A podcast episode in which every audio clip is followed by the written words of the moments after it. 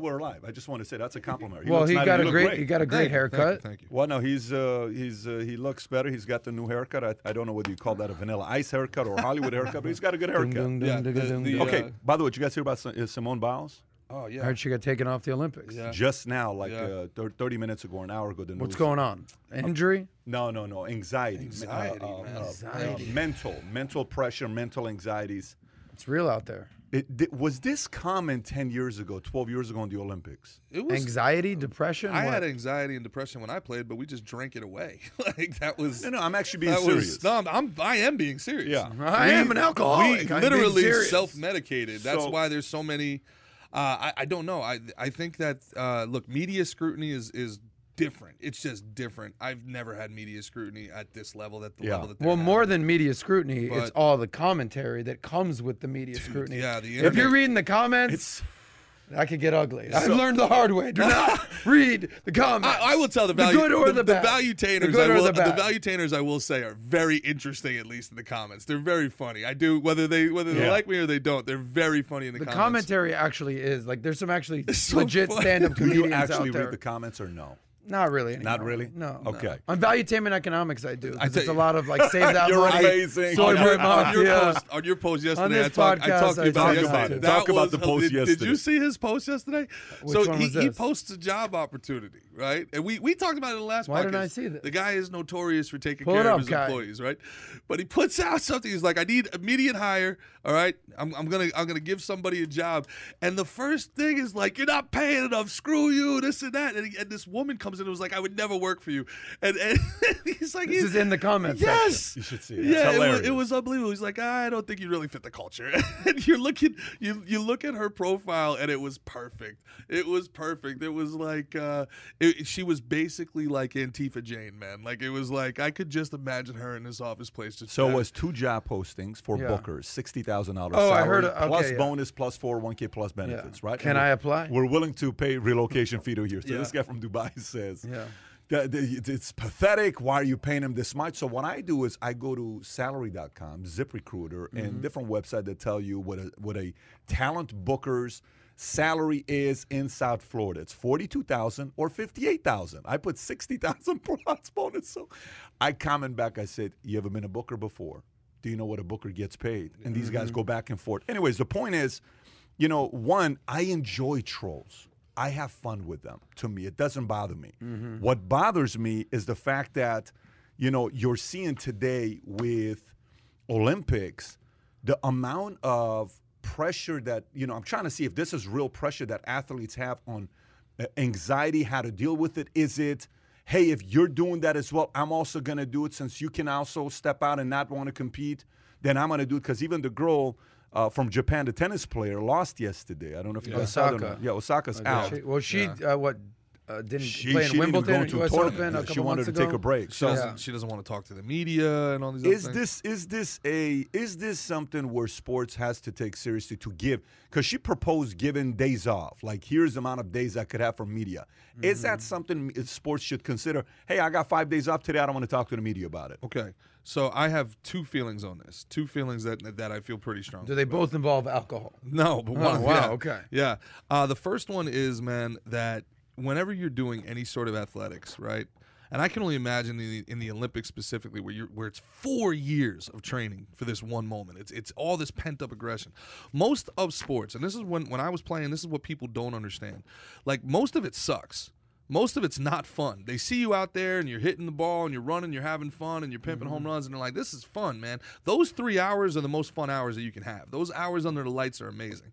But everything leading up to that sucks. It really does, man. The practice, the the the protocols, depending on like how strict the team and the organization is, like you feel like you have no personal autonomy at all, and you're you've given so much of your life to this dream. You you've missed birthdays, you've missed weddings, you've been away from your mm-hmm. family, you go across the world. Like you literally give everything up, give up relationships, you give everything up for this. It's it's all there.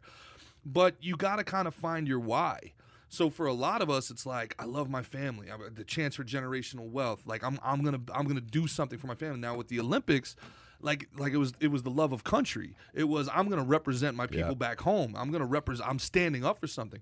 I don't know if that love of country is still there. Yeah. I did. I In don't even think that's a major in factor the- in this point. moment. I think What it's do you just the you want to achieve greatness. Can you pull up the Twitter yeah, but, but Twitter it's, post I what put I'm with saying Durant? is, is that when you when when you're on a, in an individual level, I can tell you the Mm-hmm. biggest difference between college baseball for me and minor league baseball was I gave a shit whether my team won in college. I loved my teammates and I cared if we won. And in the minor leagues, I didn't. Matter of fact, all I wanted to do was go to a different team. I just wanted to move up. I wanted to do well enough that I could leave these guys behind. You know what I'm saying? So I think when you individualize your sport so much, you you end up taking all of the the the negative too much on you because you're not able to you, you're not able to, to relish in the team victory. You're not able to relish in in what we're doing as a group. You know, the the we is definitely bigger than the me when it comes to So, so the other day, SportsCenter posted this on July 25th on Twitter. France hands uh, the U.S. men's basketball team their first loss in the Olympics since 2004, snapping their 25-game Olympic winning streak. Uh, Evan Fournier led the way with 28 points in uh, win Tokyo 2020. Right? Okay, even though it's 2021. Anyways, at the top, I put there are two ways the U.S. basketball team can motivate themselves to win. Number one is love of the game. Number two is love of their country. There's a there is where someone on the team, this is where someone on the team has to bring up the pride of representing the great country, the greatest country in the world. This only works if they actually believe it. Now go above to the tweet above it. Go right above it and see what's right above it. Keep going, keep going, keep going, keep going, keep going, right there.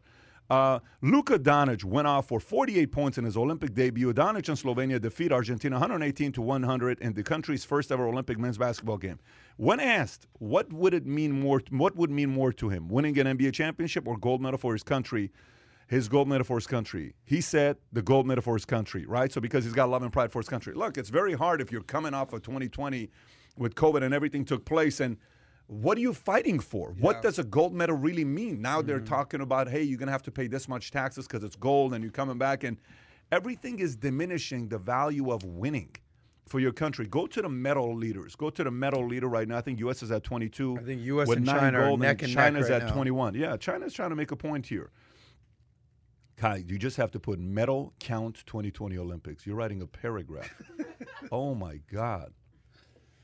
Buddy, just go back and I'm telling you, just write medal count U.S. Olympics. Medal count U.S. That's it. This is how far he has to go to find There a medal for. Norway. Should be all the way at the top. There you go. Okay, so we got what? Oh, Japan's got the most gold. They just passed them up right now, by the way, as of 30 United minutes ago. States though, number one overall. 24, then it's China 21, then it's ROC, which is Russia, uh, at 18. By the way, an Armenian guy won the gold medal yesterday. In April, he had a Achilles heel. He tore his Achilles heel in April. In April, he tore his Achilles heel. He lands. Can you go on Twitter to show this guy? Right, uh, go to Twitter all the way at the top. Search tw- that right there. Check this out. What sport? Th- th- Just make this thing bigger so they can hear the audio. Okay, make it bigger and go back. Check this out. Look what. Dalaloyan. Artur. Listen. Just remember, he had an Achilles operation just three April. months ago. Three What months. comeback Three months. you Three watch months. Watch this. Five six difficulty. Has to drive strong. Oh my God. Pike front. Armenian guy. Planted his feet on the ground without a Unbelievable. moment's Artur. hesitation. Guys, bring it back. So there you go. But you see what's going on with the Olympic. You gotta love your country, man, to win it. Mm-hmm. It's. I understand. There's a part of it, like when you're driving somebody to win in a sports team, in business, in a company. First thing everybody thinks about is who? What's the first thing everybody thinks about? Themselves. Yeah, of course, and it's okay. What's in it for me? Which is what Right. for the rest That's of your life- natural, though. By, by the way, I don't Yeah. say it in a bad way. Yeah, You're right. That's a form of capitalism. Ayn Rand agrees with you. Just so you know, she wrote a book about. Mm-hmm. I think she's. I think her books are going to catch on one of these days. I think it- hopefully it will with you. But the point is, naturally, Taking shots. naturally, you're Ayn Rand. But here's the point. The point is there has to be a point where it's you. So you sit there and you say, okay, what's in it for me? For the mm-hmm. rest of your life, you're going to be a gold medalist. For the rest of your life, this isn't one time. For the rest of your life, the guy from Milwaukee Bucks said, guys, for the rest of your life, you're going to be called a champ. Last mm-hmm. night, I had my kids watch the movie. We finished the movie. You know Yeah, what movie it is? The Fighter. The fighter. Gerard comes in and says, You're watching a fighter with your kids? I say, You're watching a fighter with the kids.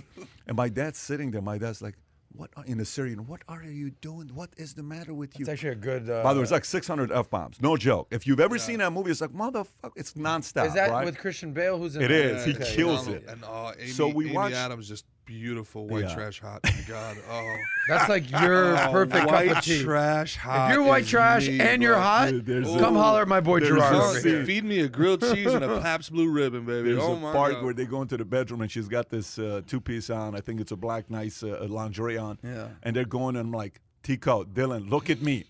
So Tico's like looking at me, but Dylan's going like this. Yeah. Dylan's like, no, That's I'm gonna actually look. shocking. Let the boy Let watch. the Yeah. so, but here's the point. Timing. We watched a, we watched a, we watched a, a movie, and there's a part I it because like, Daddy, there's a lot of cursing. Tico says, I said, I Mm-hmm. want you to know something here. I said, there's a big difference between you and I. He says, what's that? I said, that's the world I grew up in. I grew up in where that's normal. At nine, at 10 years old, my, I didn't have a daddy around me. That's normal to me. That's abnormal to you. You will never experience that for the rest of your life. The only way you can see how the reality is for many people is by watching movies. And they do a mm-hmm. great job explaining that that is real for millions of people in America, but it's not real for you. We're all one decision away from ruining the whole thing. There's a scene where he's in his corner, Dickie is in the mm-hmm. corner with Mickey. Mickey Ward. Mickey's fighting mm-hmm. for the championship. Now, who's the fighter here? Mickey, Mickey Ward, Ward. is fighting. No, this, but the actor. The actors Nah, Christian Mark- Bale uh, and Mark, Mark Wahlberg. Wahlberg. Mark Yeah. Wahlberg's the Mark fighter. Wahlberg. And Christian Christian Bale Bale's Mark- like the skinny, cracked Unbelievable, out Yes, yeah. yes. brother, right? So he goes to jail. Got He it. comes out and Yeah. he cleans his act, and he's his corner. Okay, and it's the last round. He comes in and he says, "Mickey, I fought Sugar Ray Leonard. I was able to knock him out. Now they say Trip knock him out. That's the whole debate in the movie, right? Mm-hmm. He says, I never won a championship. He says, do this for you first. Do it for me second. Do it for Lowell third. Do it for the family fourth.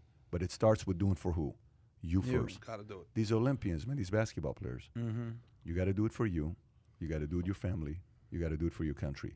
All are necessary to have to drive. Mm-hmm. If you don't have those three, what's the motivator? So it's going to be interesting to see what happens. But I don't know. I I uh, I wonder if this anxiety thing is going to go away, and I wonder if there's anything the sports league, you know, Olympics can do about it, or it's something that's going to be inevitable. You got to deal with it. Well, ba- back to the original point about Olympics and Simone Biles is pulling out, and Yeah. you talked about Osaka. You know, they talk about pressure makes diamonds, right? Yep. And you always see these very talented sports figures, and you wonder, like, what happened to that guy? How did she not make it? They were so talented, Yeah, and it yeah. talent alone doesn't make it.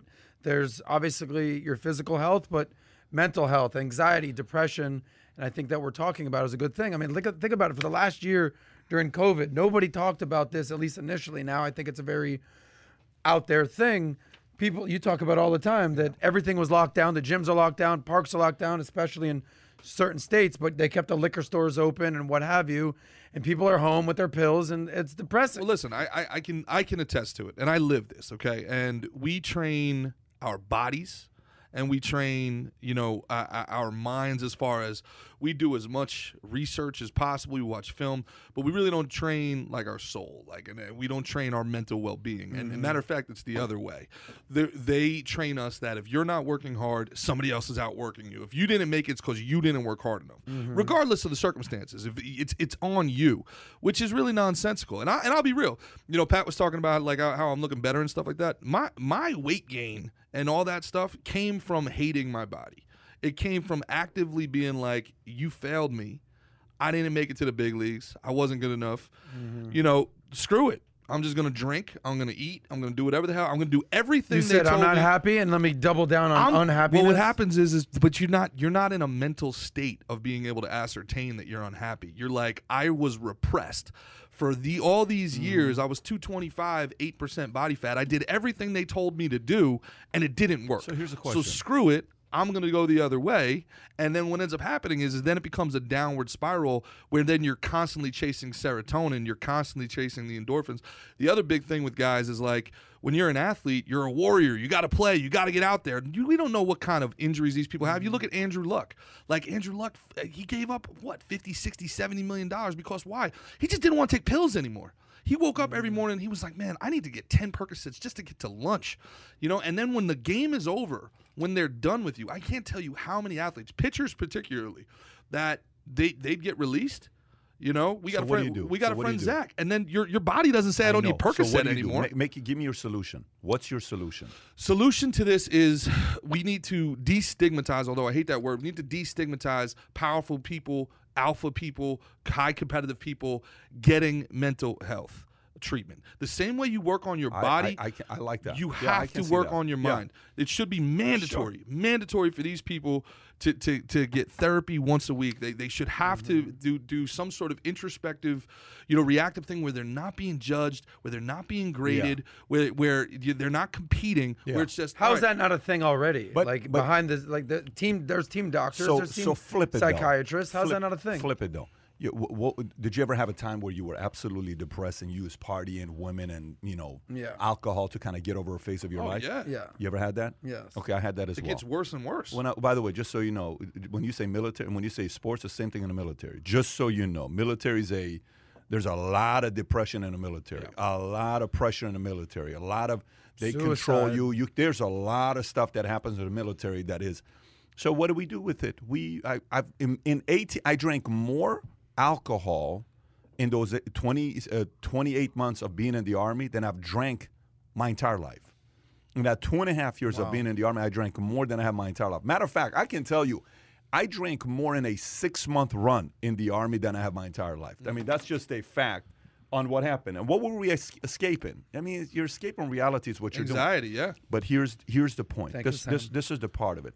This is the part of where I'm going with you. Is it like is it something where uh, uh, there th- that that's part of the filtering process to see who has the goodies to handle the pressure? Because let me give you an idea. For myself, I run a business. I've been in sales. 2013, 2014. I tell you 100%. For for a year plus, I had anxiety attacks every day. For a year plus. My palms would sweat. I would constantly go around this anxiety, okay? And one day I'm coming back. I go to the hospital two o'clock in the morning and I'm shaking. They do my testing. It was nothing. I, the guy's like, You're just exhausted. Mm. And he's like, "You- Seriously, you got to take a break. You're exhausted. Your body's, so put, put me on IV. This happened like five, six times in my lifetime where I'm pushing too hard. And I realized, Hey, a little bit, get some IVs, go back at it again, right? But I was running out of money. I can't go to my wife and tell her we're running out of money. She just had a miscarriage. I've told everybody I'm starting a business. I'm down to my last penny. I'm about to lose another carrier. This is the most difficult phase. I have nobody to talk to. You're what age at this point? I'm, this is this is seven years ago, buddy. Eight years ago, thirteen, whatever thirteen is. Eight years ago. I'm 32, uh, 32? No, 34 years old. Okay. Now, my Wow. entire life, I grew up poor. I don't have any money. We've never lived in a house. It's always been in an apartment complex. It's never been like, hey, look at. I don't know what a. sw- The first time I lived in a place with a swimming pool, apartment or house, I was 30 years old. I've never. I don't know what it is to have a swimming pool. Right. First time I bought Jordan's J's, I was 32. I, I there was always this feeling of what if we lose our what if we lose our what if we this is the mm-hmm. fear. You're busting your ass. Mm-hmm. You're a founder. You're the guy that's first generation money. How do you make all this stuff work? You're trying to take care of everybody please everybody make everybody mm-hmm. happy. And then eventually it came to a point where i tell you my my for me the savior was first of all i have to like the guy in the mirror i have to get along with that guy Yeah. i have to spend the rest of my life with him mm. I always give my best. If I give my best, I have nothing to worry about. Why would I stress that if I have something to worry about?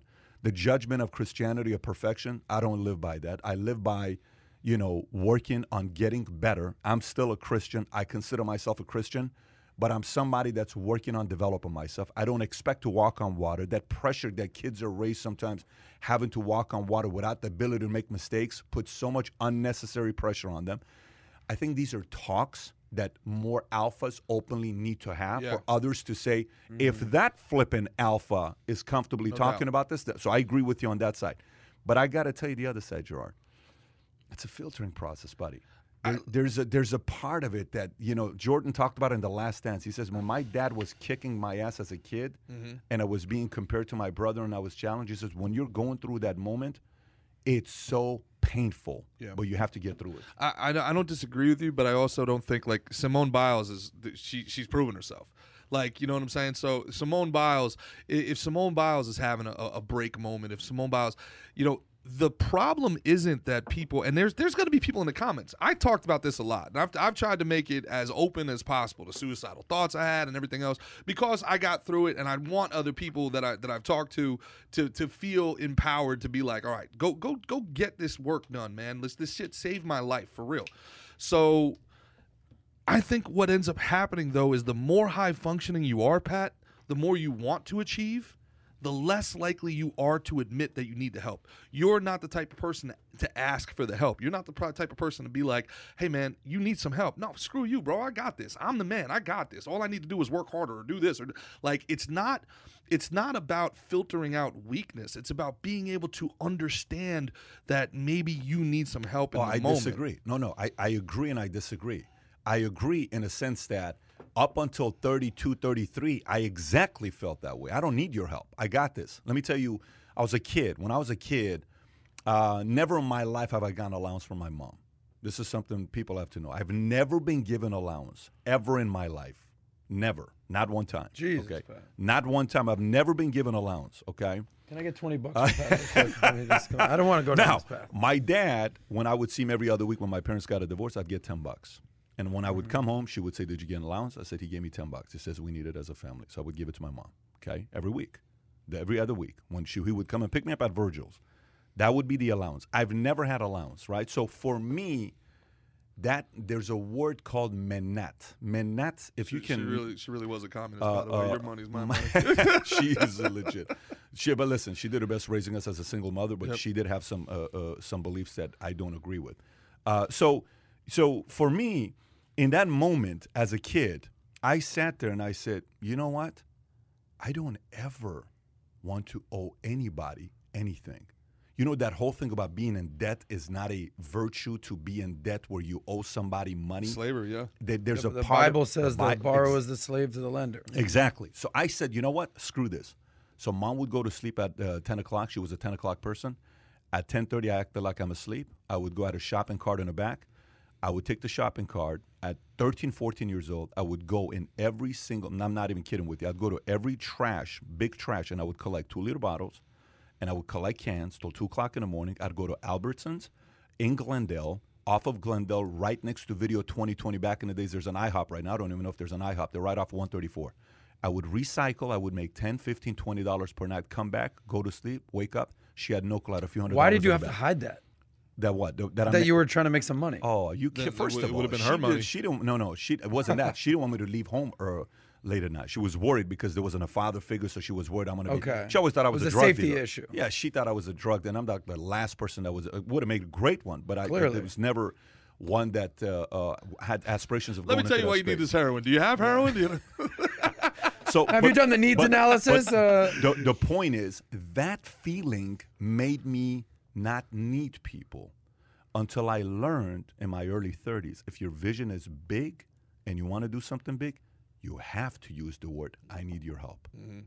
If you mm-hmm. can't say the words, I need your help, your vision won't be well, we clear. talk about it all the time where So it says he's if you want to go fast, go alone. No. If Yeah. you want to go far, go as a group, Yeah. go right? together? Yeah. So And I and, and I'll tell it an anecdotal story about, about the fighter, just so that people know Pat is one hundred percent. Not that they would ever think it the other way, but you're not that he's not full of shit. I sat there and there was a conversation going on when I first came in. You don't even probably know I was listening to this.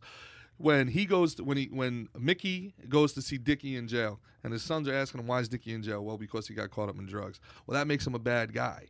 That's what the sons are saying. Well, not everybody who does does drugs is a bad guy. They make bad decisions. This is the conversation that's happening. And then uh, I think it was Dylan. It was like, can people who do drugs uh, can do they ever get off? Well, you know, it, it, it's hard for them, but if they do, you have to support them. You know, what I mean? and that's the conversation that's happening right there. I was like, man, that's a great com. First of all, the fact that the kids at, at that young age are having that conversation with you. But I mean that you, you walk it like you talk it, man, and you're like, look, you make the they have to come back, they have to be willing to come back, but if, if they come back, you got to be willing to, to open open up your arms as well. And I think that that's so that's kind of like my thing, right? And it, maybe this is how we put a bow on this whole thing. Is like I want these athletes to love America. I want to root for these athletes. I want Simone Biles to be able to be like, man, I want to do great for this country. Like, like I want us, despite our differences, to be. I want that big hug moment. I want to be like, you know what, LeBron, man, you've said some things that I really disagree with. You know, I've said some things that have probably pissed you off. We we have we we're we're at odds with each other, but man, let's come back together, bro. I like watching LeBron play in that USA shirt. I, I like watching you win. I wanna I mm-hmm. wanna see you win for us, man. But I, I just we, we're so kind of divided in this moment where if you were an athlete supporting. Like I can only imagine for a black athlete like Simone Biles, she's getting pulled in this direction, she's getting pulled in that direction. You better kneel. You better put your fist up. Nah, you better not. Like she's like, I just want to do flips, man. I just want to do flips. And then you got to do all the COVID protocols and all this other stuff. And she's like, if this COVID protocol stuff is for real, why am I even here? I'm halfway across Mm-hmm. the, the country. I don't I don't want to die in, in Tokyo. Like, what am I doing here? But I part can of- see where it's a lot. part of it is also to to bring up what you brought up the the last dance with Michael Jordan and you brought up the scene with his father and achieving greatness but the probably the most memorable scene was when he actually broke down in tears remember that Yeah. part when he goes well some people think that I'm an asshole or think that I'm a tyrant but I just wanna be you know great. th- that's you Yeah. because you've never won anything before Yeah. and you know that's what I needed to do for to get my teammates to win. It's a team sport, talking Team USA here, whatever. Yep. And that's what I needed to do. So if you've never done it, don't come at me like that. Yeah. Break. Bro, cliche as it is, they're still humans, man. Just because they look like superhumans, act like superhumans, they're, they're still humans. Right. And, and you know, like that's, you know, I, I don't, I don't have an answer. We're making. There's a lot of people like Stephen A. Smith, like making a hell of a lot of money. They make a whole lot of money doing nothing but playing Monday morning quarterback on every single decision somebody opinions, makes, and just raising the pressure on people. I think they should have a compensation package that's based on accuracy. If you're calling Eighty it percent of guys at CNN would be fired. okay, same with Fox News, Pat. However, MSNBC, all put them them. all on there. I- I'm talking Yeah. about sports, but if you want to get politics too, Slingshot you 'em should, into the sun. You should have a compensation package based on accuracy and predictions. Yeah. So when Charles Barkley is like, I guarantee that the Suns are going to win the but, but- finals. But, to them, but but the That difference, to me, the all right, you lost. No, Barkley's entertainment. Stephen A. is not entertainment. Stephen A. is journalism, and Stephen A. is a different story. So, for example, Mm-hmm. when you're talking about a person on CNN claims they're a journalist, but they're giving their bias nonstop, you're not. It's a Yeah. propaganda. Very simple is what you're doing. If a person on MSNBC claims they're then they're, they're pitching whatever they're pitching, you ain't no uh, journalist. You're propaganda. Same goes with Fox when somebody gets Mm-hmm. up there and says what they say. I was having a conversation with uh, um, David Harris Jr. I gave a talk a couple days ago in where was I at? Where was uh, where was that? Where was I at? Dallas. Dallas. Vietnam. I gave a talk in Dallas for this uh, uh, guy who's running this uh, event called Eight Percent Nation. Cody had a chance to meet him, his wife, his family liked him a lot, a lot, and and he had this partner, six nine guy. You can tell there was a lot of strong values there. David Harris Jr. sent me a message. Hey, uh, you're in Dallas this time? I said, come down. He comes down. We start talking. Hang out on the back. It's me, himself, Matt Sapala, Curtis Eatman, Mario Samville. We're sitting there having a conversation together. And uh, he says, hey, why do you think uh, Sean Hannity gave that vaccination message at the end on Fox the other day? I said, uh, what do you mean? He says, you think it's, uh, you know, Murdoch? You think it's Fox? I said, I said, there's only one person that can make Hannity give a message of vaccination on TV. Only one person. Ain't his wife. Tony ain't his boss. It is only Trump. Donald Trump. Okay. And the only reason that message is being said is because the world maybe doesn't know that the, in April, Trump and his wife got the COVID vaccine quietly. They went and got it done. So Hannity mm-hmm. is given that message. And I said, this is my speculation. I may be wrong. My speculation is the fact that Trump is already strategizing his run and he's already starting a campaign. And the one thing he doesn't want the left to hold over him is the fact that he's an anti vax community representing conservatives. And he has to start off by the biggest people on the right, such as Hannity, to start saying, if you think it's good, go take it. Just make sure you talk to the experts, et cetera, et cetera.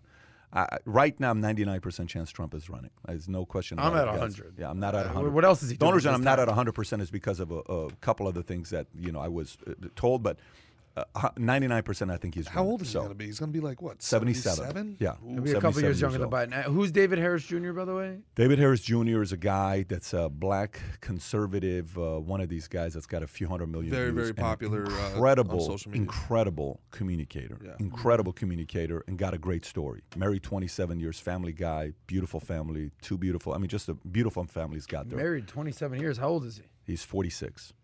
Yeah, married 27. Okay, years. David Harris. You, you got Take how, it easy. how long was your marriage? couple couple minutes. So, so anyway, Couple- so let's. couple minutes uh, you, longer you than guys want to get into a couple of stories? Let's, Let's get do into a couple man. of stories. Since we already touched up all Olympics, why don't we get into it? Uh, sure. Tokyo Olympics opening draws 16.7 million U.S. TV viewers, 33 year low. That's pretty low, by the way, to say 33 year low. That's a long time. NBC broadcasted the Tokyo Olympics opening uh, ceremony drew only 16.7 million viewers, the smallest U.S. television audience for the last 33 years. Uh, uh, it declined 37% from 2016 when 26.5 million people watched the Rio de Janeiro Games open and 59% down from 2012 when 40.7 million people watched the London ceremony. It was the lowest audience for the opening since 1980 at Seoul Games, which attracted 22.7 million TV viewers. NBC Universal, which paid 7.65 billion dollars to extend its U.S. broadcast rights for the Olympics through 2032, plans to air an unprecedented seven hours of Olympic coverage across uh, multiple television networks and Peacock streaming services, is what they're saying. So. Uh, what are your thoughts about that for being down? What is the reason for it? When you watch some of these matches, there's nobody in the audience. Is it because of COVID? Is it lack of interest? Is it You're no saying within attendance? Japan. Uh, yeah, why are of COVID. why is the TV viewership in U.S. so low? Well, you know, they say when you lose one sense, the other senses get, you know, stronger. If you lose your sense of sight, your sense of, of hearing gets stronger. Well, when the rich lost their sense of humor, their, their sense of self importance got stronger. And this is just nonstop preaching. It's not, there's nothing fun about any of this. Have you watched any of this? There's nothing fun. There's no more fun in sports. There's no more fun in television. Like even in the even in the NFL draft. Did you watch the NFL draft? It was not what this kid did in college. It was well, he comes from the poorest neighborhood in the poorest state, and his mother had 18 jobs a day, and it's okay. You can root for this kid. He's not one of these rich kids. It's okay. It's it's okay. He's going to be a multimillionaire in the NFL. They're doing the same thing.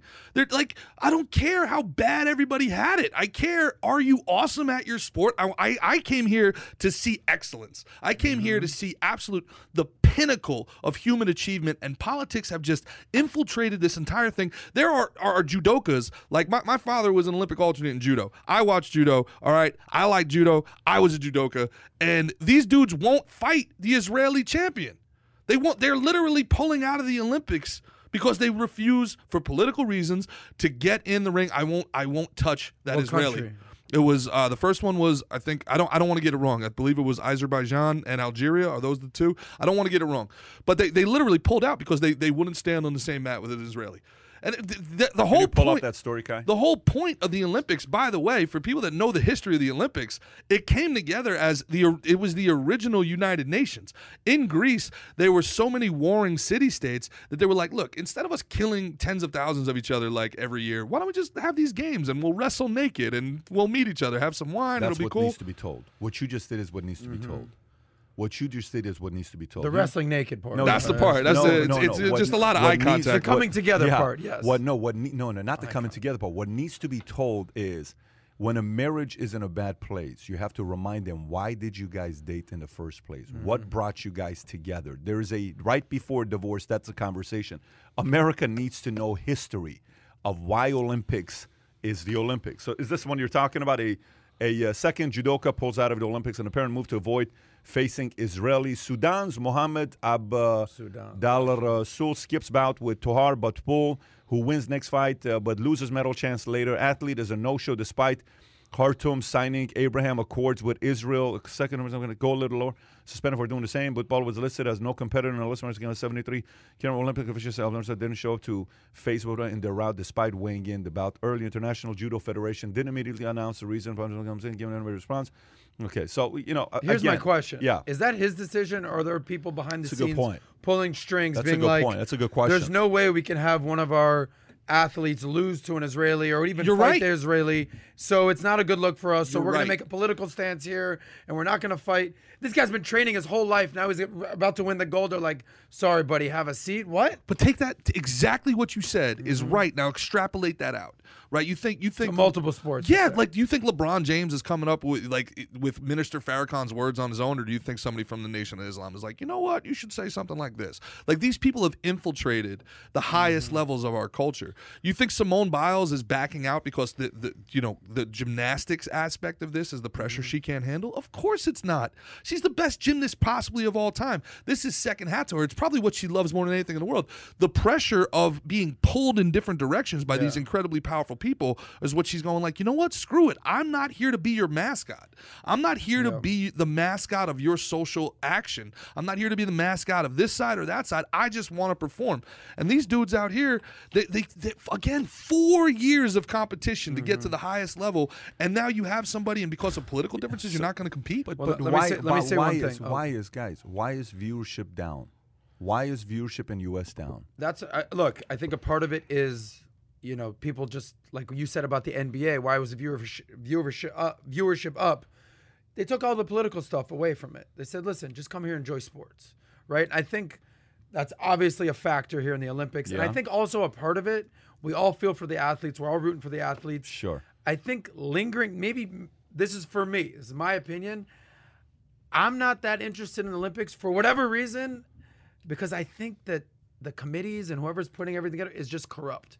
When I think of the Olympics, I think of corruption. it. Oh my I do. gosh. How do these countries get it? they Oh build. Listen, you hear these stories Mm-hmm. about China building these ridiculous stadiums, and then after the Olympics, they're gone. You They, they don't even the use them anymore. average person in America is not watching Olympics because they think the judges are corrupt? I, I, didn't, say, I didn't say judges. I I, said I the overall Olympic committees, the selection, the way that they pick the cities, What does that have to the do with doping. watching I'm just sa- athletes? Occam, Occam's razor, I just think it's not fun anymore. They I just don't think know how to it's- I think create it's fun just like- product. So I don't know. I don't know. I have my okay. You don't so- think the so- Olympics but- is corrupt guys, at all? uh, uh, the audience. By the way, I want to actually hear you guys. Why do you, oh, Kai? Why do you think? I want to know if you guys. Do you guys have any opinions on this or not at all?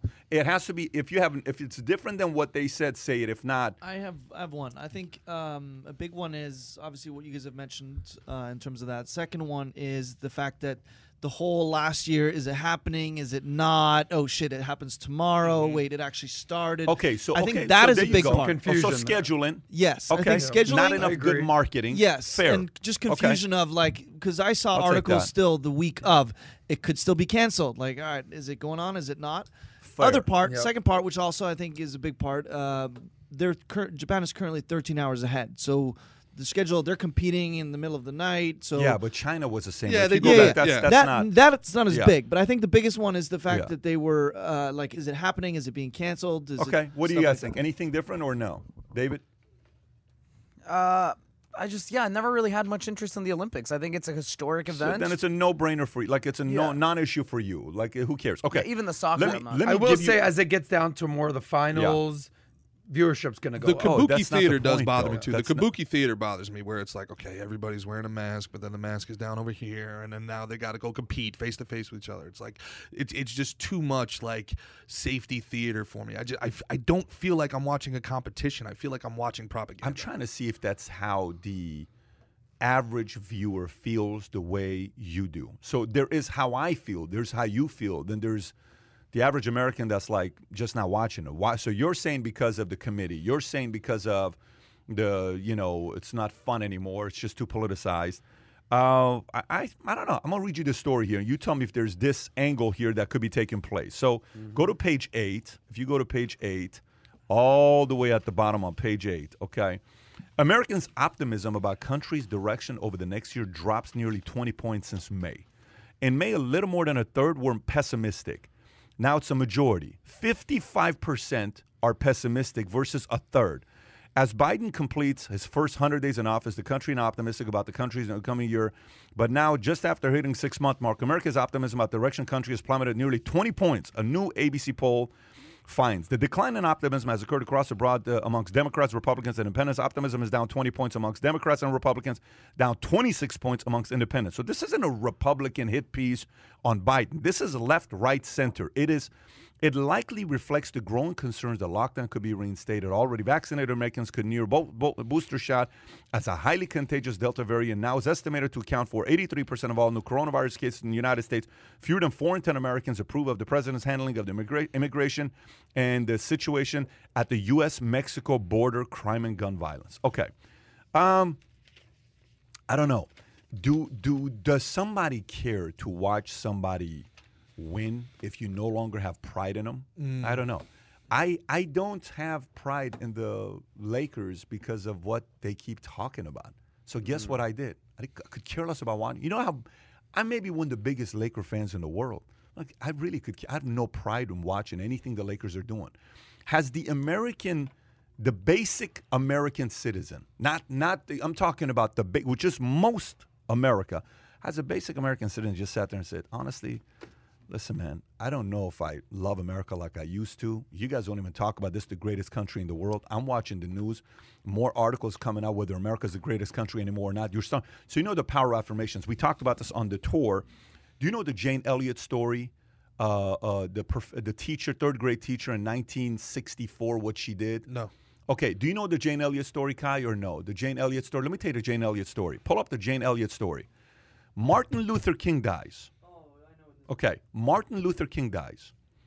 Day after Martin Luther King dies, this teacher named Jane Elliott does an exercise with her third graders. Here's what she does, okay? She goes and she says, day one, she says, uh, students, uh, major research just came, and I want to give you guys the research here. What's the research, teacher? What's the research, teacher? Here's the research. Um, research has shown that blue eyed people are smarter, stronger, and have better privileges and deserve a better life than brown eyed people. Oh my goodness. And the students are like, what? So, yep, blue eyed people are smarter, stronger, and are more privileged than brown eyed people. The, the students are going, third grade. It's not like it's college or high school. It's third, Yeah, third grade. So, where's this going? Oh my gosh. Eight years old. So all of a sudden, one of the blue eyed kid is talking to the brown eyed kid and is asking a question about math. And the brown eyed kid gets the answer wrong, know, whatever the fo- question he was asking. And the blue eyed kid says, Oh, you're brown eyed. Oh my Makes God. sense. Okay. So the brown eyed kid comes and pushes, shoves the blue eyed kid, and a fight breaks out, right? So the teacher says, It's okay. We're done today. You guys go home. We'll come back tomorrow. Tomorrow, she, everybody comes to school, and the teacher says, I made a mistake. Research came back, and they said it's actually the brown eyed kids that are smarter, stronger, and more privileged than the blue eyed people. And it's true. I'm sorry. My apologies. I made the mistake. Brown eyed kids are smarter, stronger, and more privileged than blue eyed kids. And everybody's like, what? The blue eyed kids are devastated, heartbroken. And the brown eyed kids are like, I told you, part of the brown eyed community, right? And then all of a sudden, a debate starts taking place, and they're going back and forth, kids. And one of the brown eyed kids says, You're a bluey. You don't know what you're talking about. so the oh word bluey gets labeled with blue eyed kids. Then the next day, three days later, the teacher comes out and says, Kids, I've lied. Neither blue eyed or brown eyed people have any privileges. You're messing with my You're head, not- teacher. You're not Yeah. stronger. You're not smarter. Thank you very much, Miss You're Libby. not. Nobody cares. You have to go earn your privileges. You have to go earn all of that Good stuff. for her.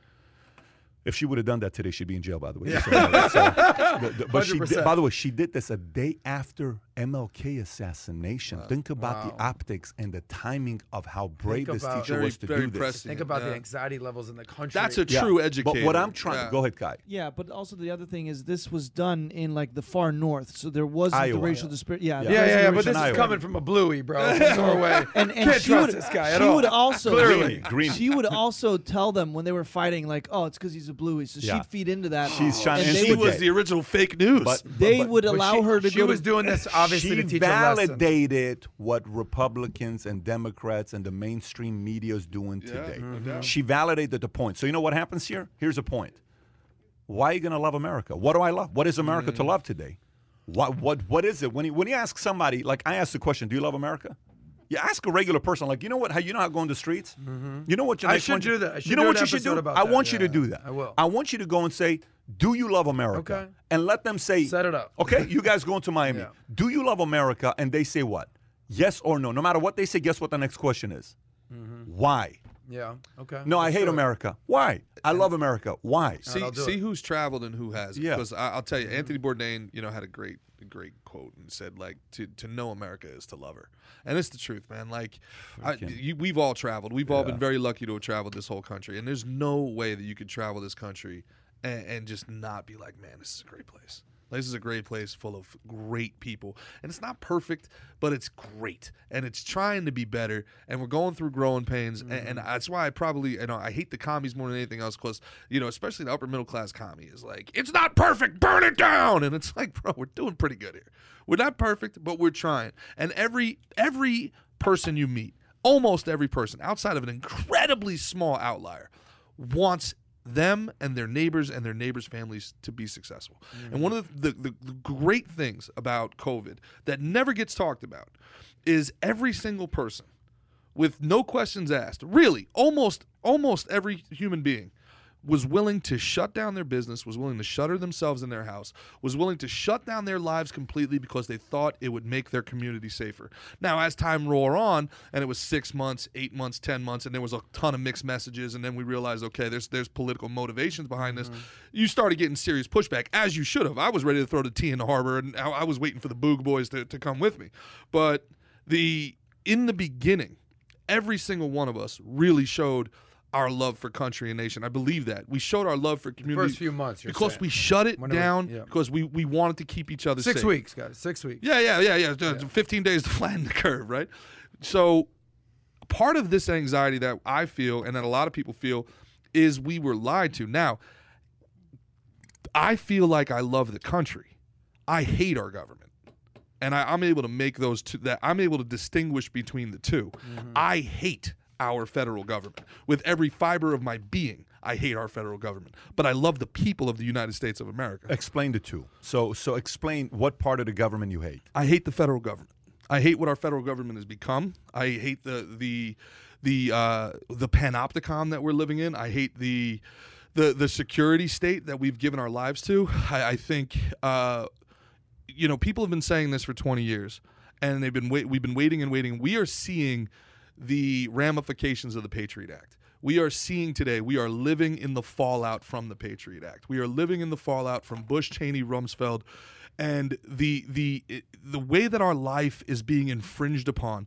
And now the the the, the elites, the quote unquote elites, they are saying the quiet parts out loud. And this Ivy League cabal of you know the, the entrenched powers that are always going to be in power um, you know the, the fact that that they're so beholden they look we, i said it and i've said it before and, it, and maybe it sounds salacious but this is the truth and i believe it to be the truth they had a chance to choose between the united states and china and they chose china and that's just the truth of it. They did not choose us. They have not chose their citizens. They have not chose the, the, the people down here at, at the ground floor. You saw it in Washington, D.C. over the weekend when they erased Cuba Libre off the street.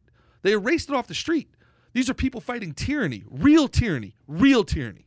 And they erased it off the street because it was going to incite hatred. Can you pull that up, Kai? But any any communist fist, whether it's Black Lives Matter or not, forget the Black Lives Matter. It's the communist fist. That commie fist is going to stay on the DC streets forever. Interesting. Rodolfo Ramirez just said, if you don't hate the government, you have you haven't worked for the government. Yeah, oh exactly. if you don't think the government's lying to you, you're just not paying It's attention. It's funny that you guys. talk about hitting the government. I, I have a note here because we have a couple stories on Cuba, a couple stories on Iran, obviously China, and I said it's important to remember the people are not the governments Go back. of these countries. And you talk. We're gonna. I'm sure we're gonna talk about what's going on in Iran. We're talking about Cuba. The people are the people. The government are not the people. Like we talked about with General Spalding, that what six percent of China is part of the CCP. So I hear you on that. Um, so As what's a the Democrat. That's Do the you- picture. as a Can Democrat, you control do you plus so we can get bigger, Kai? Do you think our Plus? government represents us, the people, right now? Do you think our federal government, I this administration, uh, represents the people? if you if you look at the approval ratings for what's going on in Congress, it's disastrously low and it's getting lower. So Mm-hmm. no, I think I think, you know, Going, I mean, Trump was the fascist. Trump was the dictator. But now we have people saying they're going to go door to door, kick down your door, yeah, drag you all by. that's all rhetoric. Until no, no, no. that- This is that's actually this is Cuomo law. yesterday. Andrew Cuomo in That's New York state. yesterday. That's your state. That's your Andrew people. Cuomo- I don't know anything about that. Andrew Florida, Cuomo- that's not happening. You can- But wait, you wait, can wait. Google it. Actually, pull that up. Are you? You haven't seen what Cuomo said yesterday? I've He will seen kick down the door. rhetoric. Did I you haven't- hear what he said? He will kick down the door, Kai, said. see if you put you in a car, out. and get you Yeah, jabbed in your arm. That's good. Okay, let's see what Cuomo has to say. So, See, no, no, it's an hour and 18 minutes. You need to find one that's like 30 seconds. or This is something a guy like who was a leading candidate for the next this was going to be the president. Yeah. So Click wa- on watch what he says. Yeah, there you go. We're talking about people that are reading our text messages, reading our emails. They're going to come to mm-hmm. our house and, and, and you know hit us with But that- experimental that- medication. The Patriot Act like- happened right after 9/11, and there was overreach, obviously, because there was shock and disgust for what happened in 9/11. And then, just like we learned about with taxes when Pat did his tax episode, it's just temporary. Mm-hmm. It's just temporary. Mm-hmm. And then mm-hmm. what happens with the taxes, Pat? It keeps going and keeps going, and then And I, I guess this is my stop. my issue. Why I keep picking on Democrats specifically, especially in my family, is I know a lot of Republicans who left the Republican Party and became libertarians or just became independents or flat out never or, or they're called rhinos now because they said this patriot act is bullshit we should never be in iran we should not we, uh, we should never be in afghanistan we should never be in iraq right off the bat they said this this rumsfeld cheney stuff is nonsense all right now he died recently. yeah, he did. like which a couple you know, of weeks ago. Yeah, not not that I dance on anybody's grave, but the world's a better place without Donald Rumsfeld. That's for sure. So, and I'm, I don't even feel controversial saying that we should have slingshot him into the sun years ago. But the the Cheney faction is now the Biden faction, and that's never admitted by Democrats.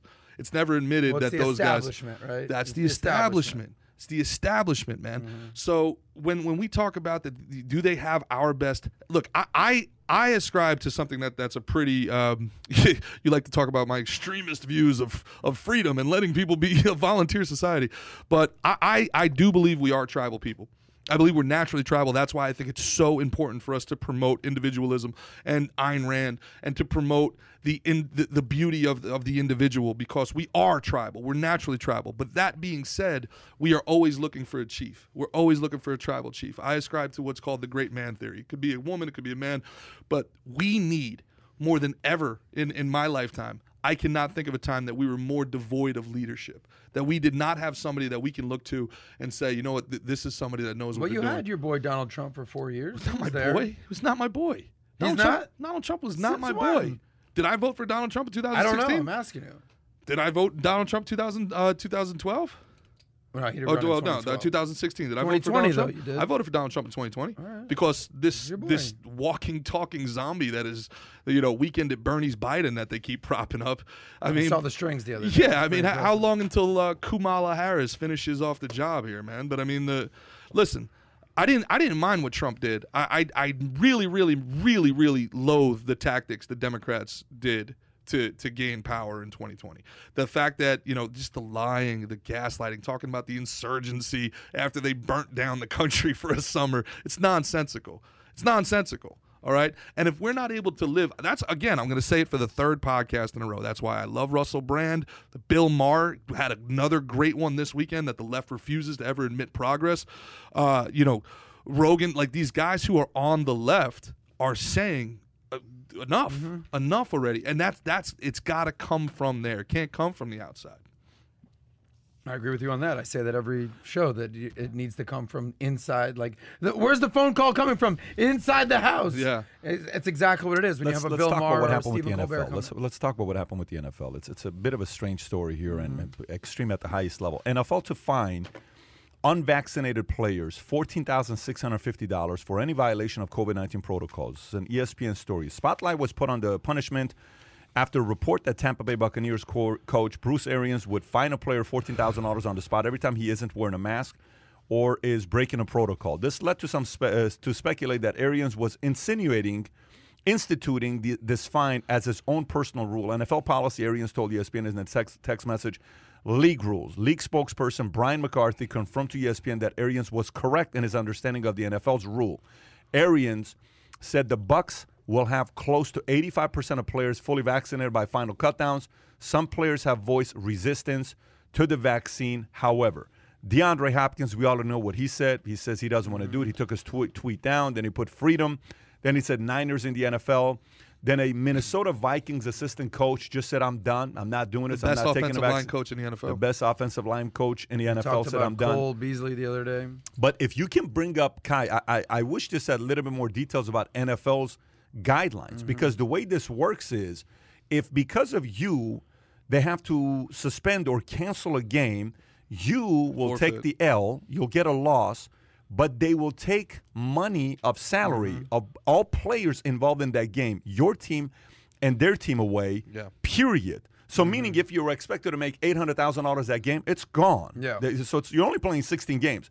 That money, eighteen games this year, that money's gone, right? So NFL's uh, obviously made it a point that they're going extremely uh, uh, uh, extreme measures with this. Whether this, by the way, Fauci comes out and Fauci, they ask him, they say, "What do you think about what the NFL is doing?" He says, "Well, the NFL is making it very obvious that they're sending a strong message to the players that they better take the vaccine seriously."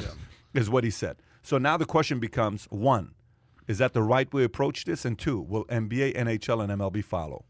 I don't know. I don't know about the other sports, but let me address. This isn't. Uh, we talked about Bruce Arians because Yeah. you know he's the head coach of the Tampa Bay Bucs. They won the Super Bowl. This is not a Bruce Arians story, Kai. If you scroll up, this is hundred percent this guy right here, Roger Goodell. Like if you talk about the main sports in the United States and you ask people what sport is most concerned about the money, most people would say the NFL. Mm-hmm.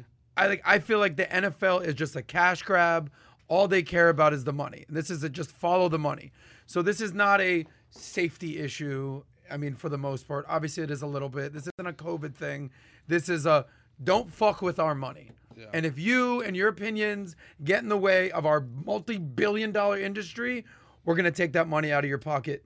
Fill in the blank. So the NFL, you know, they say it stands for Not for not long. for long. If you want to do your own thing and get in the way of our money, you won't be having money not for long. So Mm-hmm. this is just a FTM follow the money thing.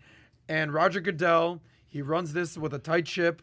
And I think this is a straight up just a money grab. And they don't want any individual, Cole Beasley, DeAndre Hopkins, Bruce Arians, who cares to get in the way of their billion dollar industry. Look, we Quite we, simple. we have a few uh we got a few NFL players that that follow this. Shout out to you guys that follow this podcast. Love you guys. Appreciate you guys listening. Hit us in the DMs and stuff like that. Gave us some good insight on this, man. Really, really shout out to y'all.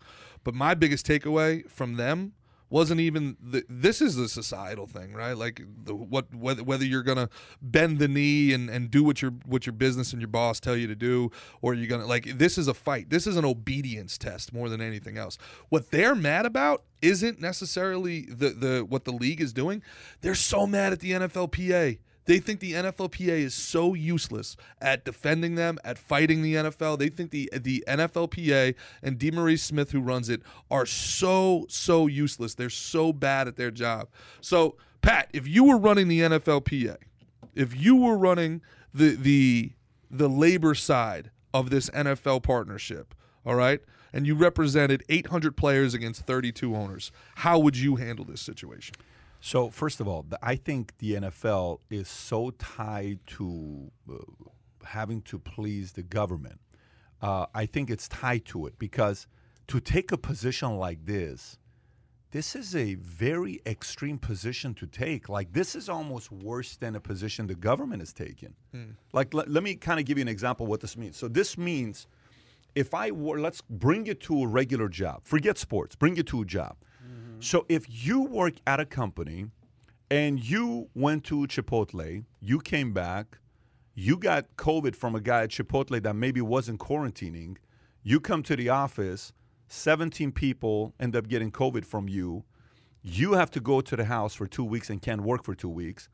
That means the company is taking away your salary for two weeks and the other 12, uh, uh, 14, you know, however many people that got COVID as well for two weeks, and suspending you and fining them for you being irresponsible. Everybody else also takes a hit. That's what that's what this is essentially about. So if you bring it to a company, that's what this is. So you mean to tell me you're gonna dictate my uh, uh, unpaid salary? I, this is so extreme. It's concerning to me.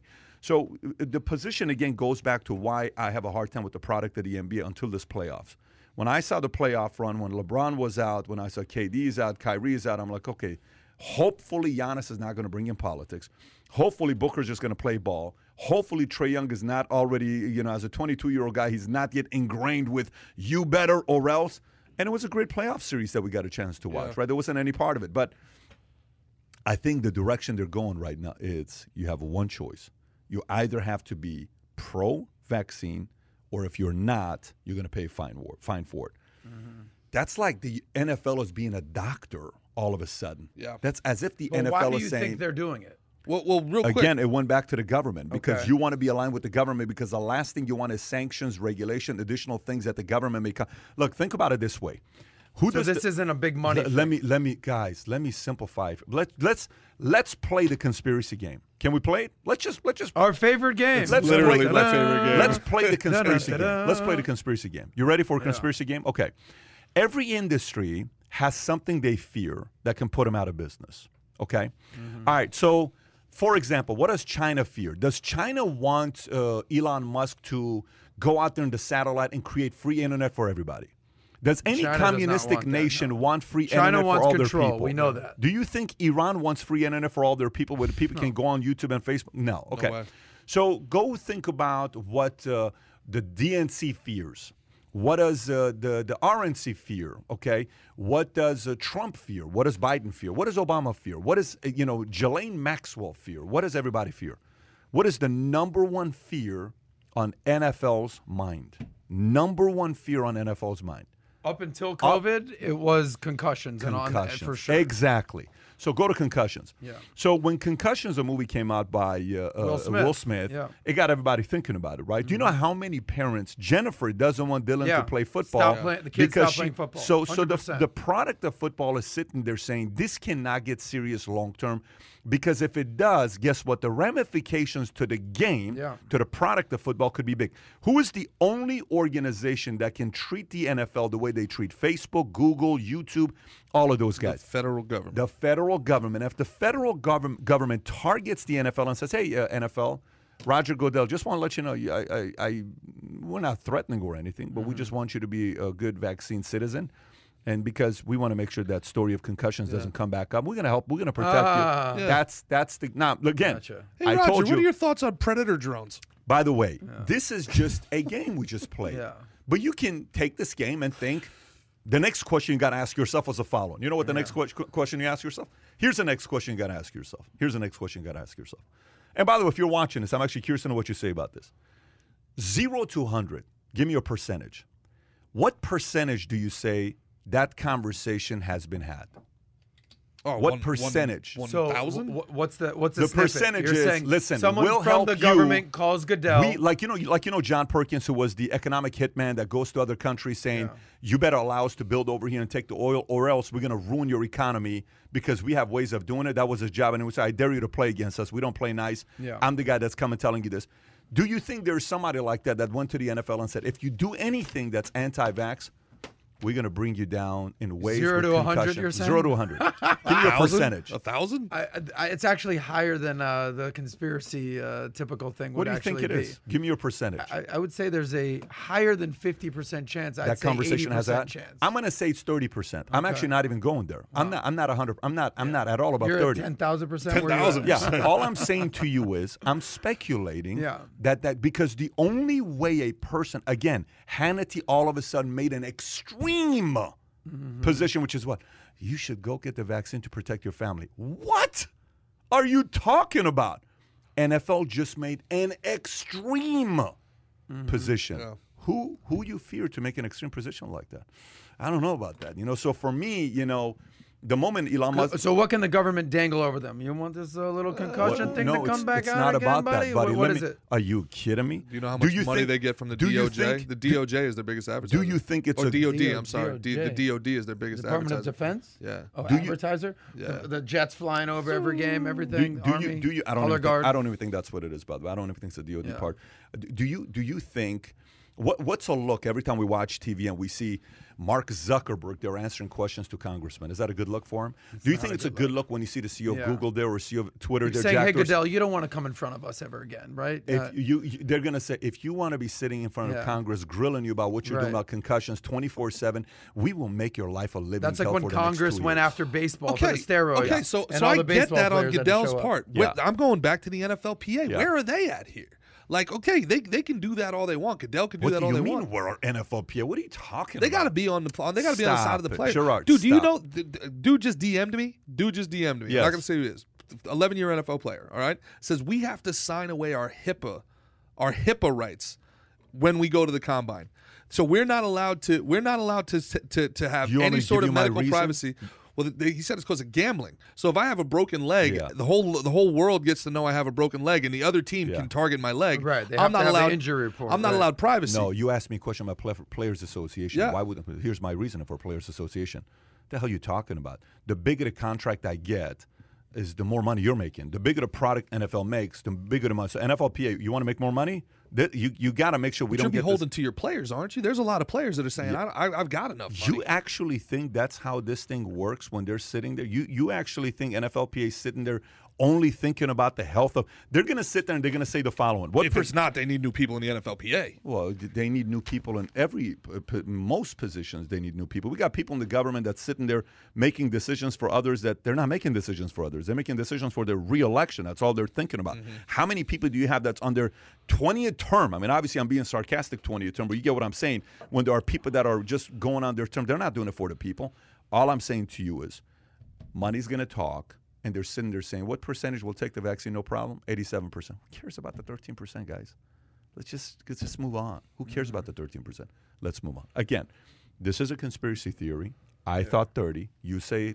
uh, I said it's actually He's pretty saying- likely. Yeah, It's like But that's So- still that's still again, anytime there's questions, FTM, follow the money. They don't want this 13% coming after the 87%. Listen, I was I told this story to Gerard the other day. I said, "Here's what's happening right now. I'm 16 years old. We're sitting around a bunch of friends, and everybody for the it's 15 years old. I'm in Wilson Junior House, 14 years old. We're sitting around. First kid comes up. This is the first time I was exposed to smoking weed. Hey, uh, here, guys, uh, try some of this. What is it? Everybody smokes it. Tupac smokes it. We're big Tupac guys. Look, okay, I'll try some weed. Guy tries it. Guy tries it. Guy tries it. Everybody tries it. Then it comes to me. Pat, here you go. I said, I'm good. Why not? I'm good. I don't want to smoke it. So I said, I'm good. I don't want to smoke it. Three laughed. Two were quiet. Two came afterwards to find out why. What's the point? Here's the point. Yeah, the dissenter is the issue. Here's the point. The people that are not saying no to this, I guarantee you, they're being text message, they're getting calls, Oh yeah. they're calling them and DMing and say, "Can we talk about this? Why didn't you take it? You're a pretty smart guy. Mm-hmm. Why'd you say no?"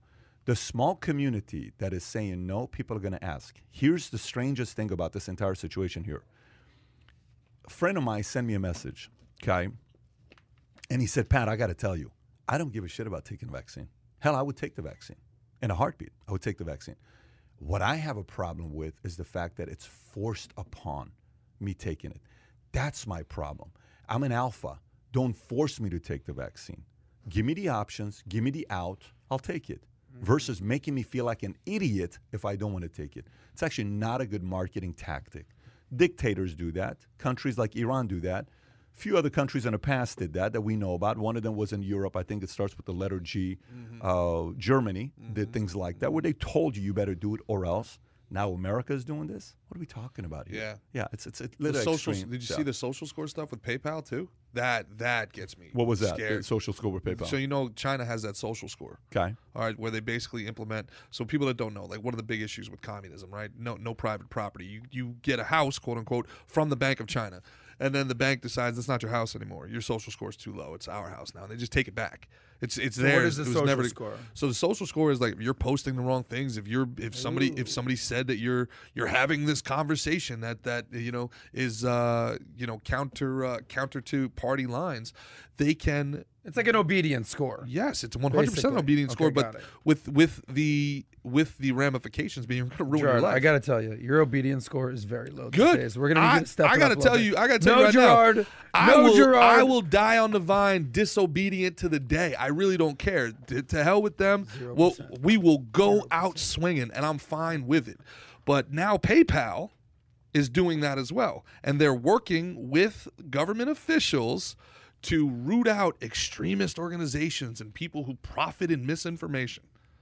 So the government is not our government, who operates almost ex- uh, almost exclusively in misinformation, Yeah. is working with a pi- private company who handles billions of dollars in transactions every minute, and they're going to root out extremism and misinformation, which is why I got I got to push back on guys like you. Great dude, got to know you, you're awesome, but when you call normal people insurgents, you're you're feeding into that. Well, they're extremists. Of course, they should have their transactions taken away. Number one, that's why they call it the Ma- PayPal mafia. Number two, are you actually trying to say that January 6th was just nice people hanging out at the? Do you think the- at the- January 6th was was actually a coup? I don't know if it was a coup, but uh, Those were insurgents. Anyway, we don't need to go there. Well, but wait a minute. Insurgent means a coup. So do you think that was a coup?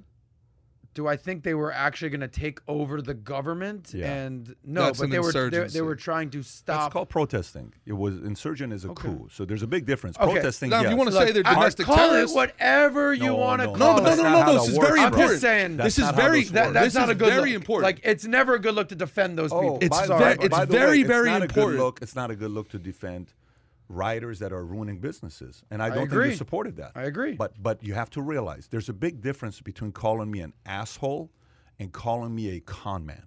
There's a big difference. Mm-hmm. I'm even worse, being- a domestic yeah, terrorist. What I'm trying to tell you is, you call somebody an asshole. Okay, he's an asshole. Cool. You call him a con man. There's a big difference. True. Words say- matter. Yeah. So what I'm trying what I'm trying to tell you is there's Mm-hmm. a difference between saying those guys were rioting, protesting, looters. Okay. Yeah, Yeah. you're right. Insurgents, cool. Come on, man. You- Okay. They said it so many. There's a, their words have weight Fair behind- enough, Yeah. but don't pretend they were just good people I and they came I, in I, and I'm blah not, blah. I'm not. I don't Let's know not go the that people route. on what they did, but I think Yeah. they were upset with the election. They went out there and they did what the other protesters did with Yeah, their well, business. I, my biggest problem Yeah. that it was all Antifa.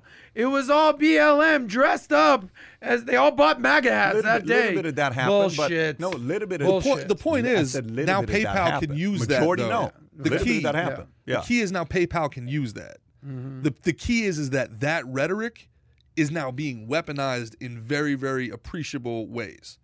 That's why all of us, all of us down here at the ground level, we have to band together. All of us down here at the ground level have to band together, not not agree with one another. We just have to agree Yeah. in in the reality of Some situations. guy said right now, January 6th pad wasn't good. A police officer died. Like, do you think we're saying it was good? Like, again, that's the kind of stuff. Do you do you think the rioting and protesting in the streets was good when people died? When cops got shot up? You think that's good? When when folks on the other side did it? Like, really? Do you think when I lived in Dallas, five miles away from my house, when five cops got shot up from a guy up in the window, you think that's good? What is that all about? Is that a coup? Do you call that a coup? What what do you call? Is that insurgents? No, that's just called pathetic. Is what you're doing. So January 6th is people that were pissed off they went and did that. That's that's pathetic what was taking place. That wasn't a good thing. But to say it's a coup for marketing purposes, words have consequences. You have to be careful with the words that are being used. Anyways, okay, so let's let's go to the next story here. Number one story of Business Insider yesterday, Philip Morris. How is that the mm. number one story of Business Insider until apparently Gerard told us 7-Eleven came and took it away from them. Philip Morris International CEO says cigarettes should be banned and the company will stop selling Marlboros in the UK within a decade. Business Insider story. The CEO of Philip Morris, the maker of Marlboro cigarettes outside of the U.S., said his company will stop selling cigarettes in the U.K. within a decade. CEO Jacek Olczak said on Sunday that the move was part of the company's goal to become smoke-free and to help end the use of traditional cigarettes. He also called on the UK government to outlaw cigarettes within a decade, comparing them to gas-empowered cars, and they're set to be barred uh, from being sold in the country starting 2030. Philip Morris International, separate from Philip Morris USA, which makes Marlboros in the U.S. Smoking kills more than 8 million people a year, according to World Health Organization. Did you just hear that? yeah. Smoking kills I've- 8 this is the most million- confusing story I've ever. so you're just shooting yourself in the foot and ruining your Yeah. own business model, like. So basically, you're saying We're switching to weed, boys. Yeah, like, that's my question. Like, what are you Philip go- Morris. What are you going all in on now? Weed, Yeah. Juuls. Yeah. Uh, this is big tobacco, basically saying, guys, everything we've been doing for the last hundred years or so, My bad. are bad. My bad. Smoking actually kills. All the disclaimers and labels. Ugh. Go ahead and pay attention All to those. I- what the hell's going on, I'm Gerard? gonna, I'm gonna be for and real you used you. to dip. I'm gonna be for real Yeah. with you. Look, I, I, I, had a, I had like a, a 12 year chewing tobacco habit. So, and, and, and I got to tell you, I, I valued my health, so I stopped. But oh man, is it good? Oh man, there's just nothing like throwing a little lipper in in the morning, getting yourself the morning paper, and having having your morning constitutional oh, there. I'm white trash. My name's Gerard. How you doing? Put a little oh, lipper in my but lip. I, I think it's funny. I think it's funny as hell that my kids are going to grow up with legal weed and have to buy their tobacco from a drug dealer, man. Look. you think people are going to stop smoking cigarettes? Is there anything? Yeah. I mean, uh, look, I'm sorry for the kids that are listening to this. You guys can hate me all you want, but I, I, look, there's nothing better than than after a couple beers on a Friday night having yourself a dart. Uh, You know, I'm just it is what it is, man. I, look, you can you can do the natty spirits. It's uh, those are all natural. It's basically like having a vegetable, kids. But no, listen, if you want to know anything about cigarettes, just watch uh, Thank You for Smoking. It's one of the best movies nobody's ever heard of. If you've never started movie. smoking, Yeah. don't do it. If you've never started chewing, don't do it. It is addicting. But if you think tobacco is going away after all these years, I mean, literally, tobacco was so powerful, the addiction was so powerful that an entire continent moved to another continent to farm it. Kai, go to PMI.com. True. Go I to mean- PMI.com. This is PMI.com. Okay, you go to PMI Philip Morris International.com.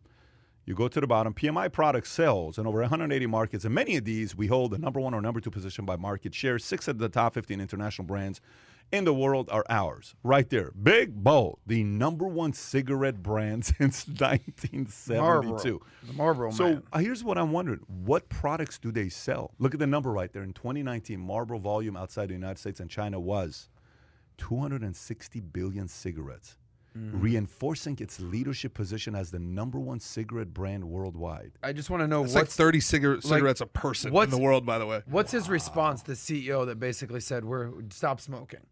I, I I love the analogy they made that cigarettes are now basically like the gas powered cars.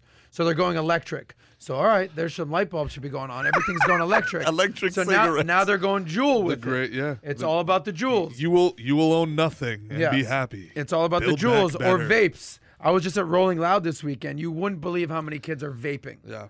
Va- It's a big hip hop. Do you vape or no? No, I've never. Uh, no, if I'm gonna, if I'm gonna, if I'm gonna do it, I'm gonna do the real thing. People don't know Adam Sauce is actually 72 years old. Not a single wrinkle. Not a single wrinkle. He's actually 72. Thank you, bro. Yeah. yeah, I'm a vampire. it takes one to know I'm what, what did I tell you? What did I tell you? vampire. Have you? But- has anybody ever seen Pat in direct sunlight? No, Yeah, he's been saying this. By the way, Oh behind my your back, he's been, he's been going back. He go, I go, yeah. What about doesn't you know, sleep! July Fourth, we were at his house at barbecue. He was in the shade the whole He time. was he was in in the the shade. I don't know about All that. right, so Anyway, but ma- maybe, maybe, just maybe, they're gonna go in the weed direction. They're getting out of the cigarettes, go weed with it.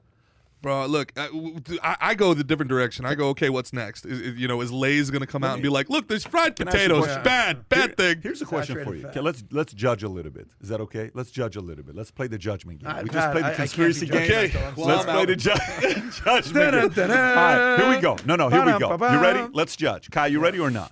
Okay, tell me what an NHL fan, the profile of an NHL fan. Give me the profile of an NHL fan. They are a white man in their fifties, and they are they love uh, It's actually Canada. white girls. They love. Okay, They love what- Canada. You ever Uh, been to an NHL game? You're right. Oh, Hottest my fans are probably God. NHL fans. All right, just so you know. I, am gonna be a Okay, hockey fan. Let's continue judging. Oh. Give Okay. me give me the profile of an NFL fan. You're looking at him right here. There he is. He's Yeah. dipping. Nah, well, he's yeah, dipping. but- he's nah, checking. it's the bill for he's all checking sports. his fantasy Like football fear. scores. Chuck. All right, let me give you He's another a grown one. man frat in a, culture. in a Paul, jersey. Paul Escarciga. Paul Escarciga, All big right, NFL fan. Let's let's continue. Give me the profile of somebody who watches tennis. oh, Oh, Very Uh, eloquent. Oh. Rob, our style. who watches tennis? Give they me some- like they like headbands and long white socks. Yeah. Like Dan- Danielle, Daniela from downstairs loves Daniela. tennis. Daniela, Always the on TV. Romanian. Yeah. Okay, so let's let's go to another. Give me a profile of somebody who uh, goes to every single nightclub five nights a week and listens to EDM twenty four seven. Adam Sosnick. Profile profile of that guy. They're a Okay. guy or girl. Guy or I'm girl. thinking girls. Okay, girls. Give Yeah. me the profile. Well, give me who that person They're is. a 25 year old bottle waitress type of a girl. Okay. And you know they like wearing uh, hyper colors, and they they're down to party. Okay, give me the profile of Hit me up, somebody. ladies. give me the profile of somebody who's a hardcore crypto, Bitcoin. Like it's all about cryptocurrency. Give me the profile. Who is the person? What do they look like? Also me, men. David. Thank you.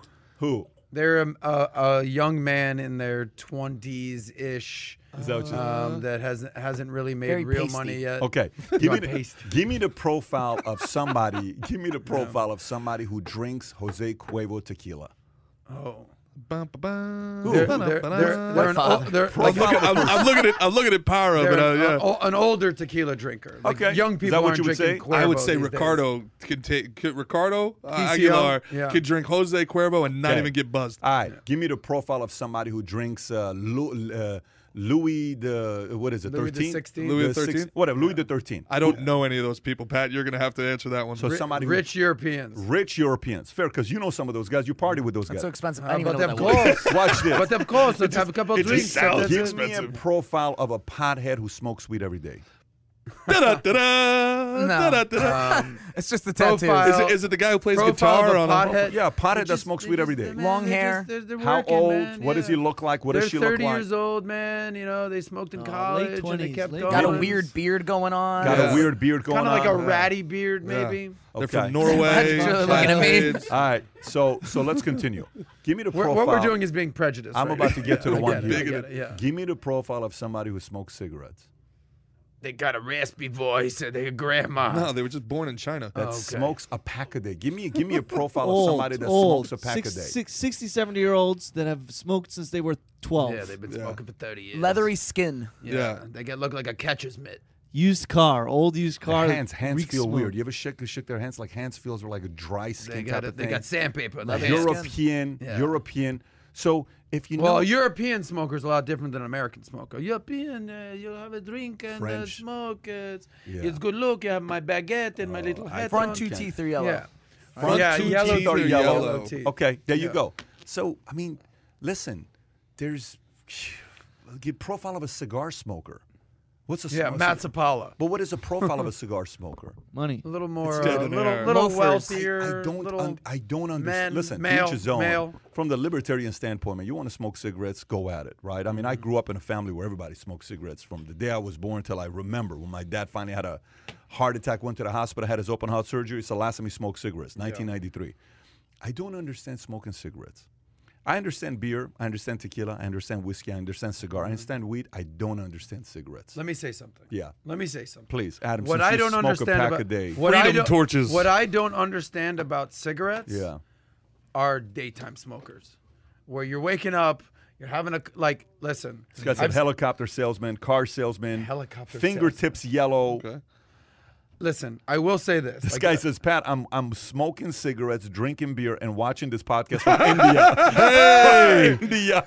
Way to go, Raheed. Ganesh. Raid. Rahid, ahead. listen, I- America. I, I, you, you might frown upon this. It doesn't happen Here often. we go. But if you're Cigarette after drunk, sex? if you're drunk and you're having a nice time, and some lovely girl is over there, and and and you say, "Hey, we could share a cigarette together." Icebreaker. It's a bonding moment, It's and an it's an icebreaker. icebreaker, and it's a power move. Yeah. So, am I waking up at you know 7 a.m. and like time for a cigarette?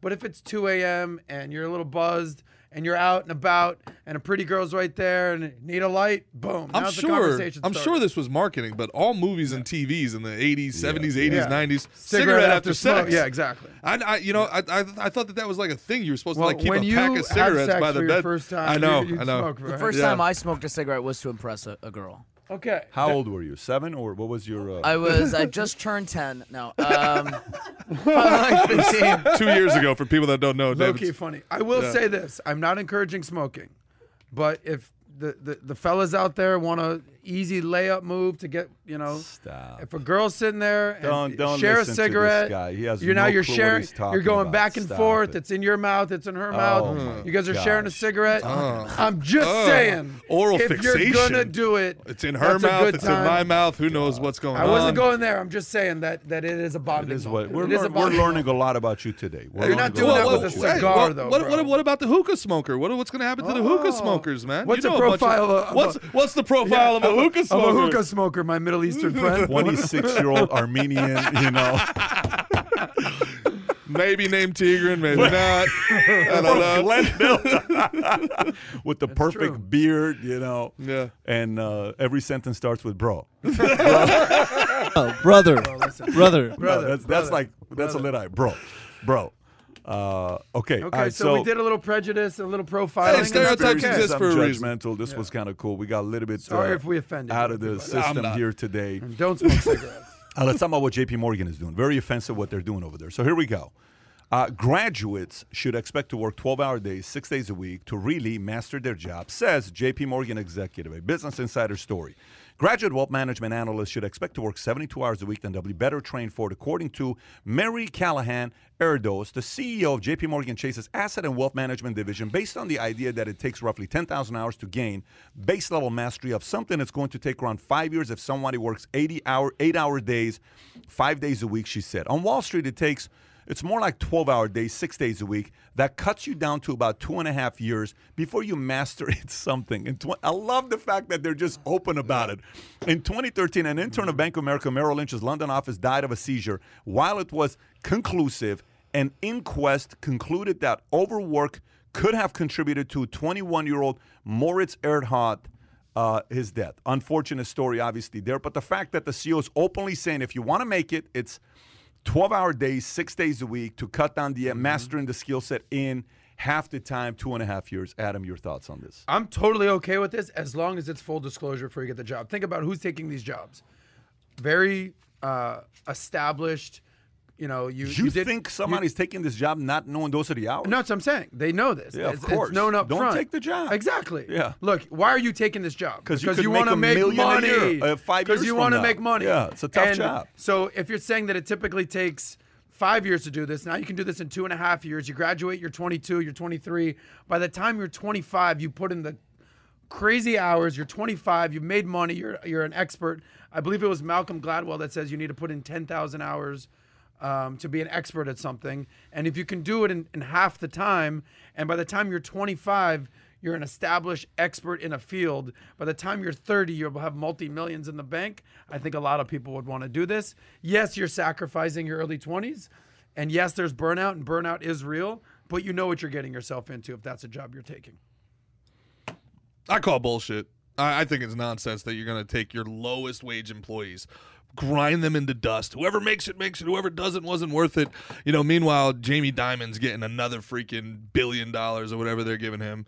But you these know, aren't the lowest wage employees. th- these are right out of college. These are the lowest wage people, right? These are These people fresh are out of college. six figures. Now, these are They're you know. making six these figures. Are, These are these making are six wealth figures. management Yes. analysts. These are not All right. your your local intern So th- getting this you is coffee. this is not the These person like, starting yo, at the bottom of the food chain. Well, they're fresh out of starting out at the bottom in the wealth management sector.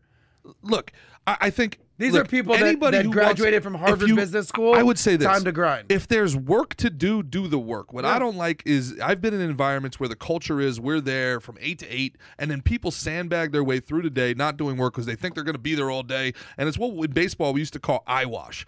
Eye wash is like when people just sit there doing nothing until they think the coach is watching. Then they start shuffling the papers, and it's like, oh, I'm doing work, work, work, work, Mm-hmm. work. Look at me working so hard. No, like, look, if you have work to do, do work. Now, I, I don't. I didn't come in, up in the financial industry. I came up in, in creative, so it was the exact opposite for us. We just you got paid for a project, mm-hmm. and the best directors, the best producers that I was on, it was like, hey, if we got the project done, if we got all our shots, get out of here. We're not getting paid by the hour. Like it's it's in that case, it's a raise. You know, we when you do a commercial and you've got two days, and you've got you know essentially twenty hours, to two shoot days, and then if you get done by sixteen hours, you got all your shots and you got all, all your pickups and everything like that you're paying you're paying your crew extra. So what ends up happening, the same crew comes back multiple times and they get better and better and better and more efficient at their job because they know if I do my job and I do it well, we're getting out of here. I don't have to be here till midnight tonight. I'm gonna get out of here at eight o'clock. So I've seen it from the other side. If you guys, I haven't been in that p- position, so I should I shouldn't have had such a a strong opinion on that from the beginning. I do apologize for that. But if if there is 12 hours worth of work to do, do the work, compete. I'm all for that. Mm. But if you're just setting an environment where this is this is not the environment where you're sitting around, buddy. Let me put it this isn't this like way. paper pushing. Gerard, you you you- you're it's a little bit of a reach, but I get it. Your world you're in, your world is not uh, this world. Your world the world is project based. You go finish the project, you're done. I get it. That's the optics. That's the part you're in. In this world, if you're gonna sit around the 12 hours at the office and do nothing, you will be fired in 90 days. Th- Less this is, than that, This yeah. is not a job for you, bro. Morgan Stanley, Dean Witter, your first year, if you and this is in this is an 01 when I got the job 20 years ago. If you didn't bring $10 million your first year in, you're fired. If mm-hmm. you didn't pass your Series 7 the first time, not second, third time, Morgan, Merrill, Goldman, you have to pass it the first time. You don't, you're fired, right? If you don't pass it the first time, you're fired. If you don't get $10 million your first year, you're fired. There is no time to sit around and shoot the shit and look at Instagram videos all day long and TikTok and Twitter, Twitter videos. You do that, it's over with. You have to go out there and network. You have to go out there shake mm-hmm. hands. You have to go out there in the morning. You have to go out there to the country club. You have to drive the appointments. You have to, you have to do anything and everything it takes to be a winner in this job. So what does that 12 hours look like? What is that 12 hours? It's nonstop. You're either prospecting, you're either looking for clients, you're either networking, You have to be around Or you're people. analyzing. You're doing you're doing data analytics. You're, and you're learning exactly. about what's going on. You're studying everything in the market, what's going on. You're studying the papers. You're trying to see what this analyst is saying, what Mm-hmm. that analyst is saying, what just what's an official buy, what's a hold, what's a sell, what just changed categories, who got Mm-hmm. a better rating, whose quarterly calls coming up. Let me see what this guy's going to be doing. But most of this job is shaking hands, being in front of people. Are you actually managing the wealth? My understanding was that there were programs, like there's a Goldman fund that you go into, and they and you you get into this, and you get it like. So what? Why would I go with, for example, okay? Why would I go with you know uh, J.P. Morgan instead of Western Mutual? Why Yeah, why would you, I go? You're, you're gonna you, you you everybody here brags that they have the best money manager, they have the best fund, they have the best whatever. So you're putting you're gambling where you're putting your money with. Goldman's gonna say we're the best because you are able to participate in certain things that others are not. Like Goldman Mm-hmm. says, to to get into Goldman to have an account with them to manage your money, it's ten million dollars. Yeah, I was gonna say. it's you ain't got least ten a million. couple You million can't be. bucks, yeah. This is Goldman doesn't let you get in with less than ten They're million. not doing the ten thousand dollar buy-in. That's Bank of whatever. America. Just saying Goldman, dog. Goldman is going to be the ten million dollar client. But if you're with Goldman, here's what happens with Goldman.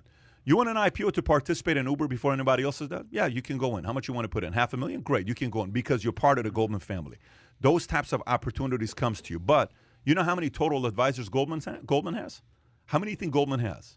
No idea. Maybe Okay, under 500. Ma- uh, 400 go- 400 it? that is all Goldman's Goldman the. Sachs in the the United elite. States or worldwide?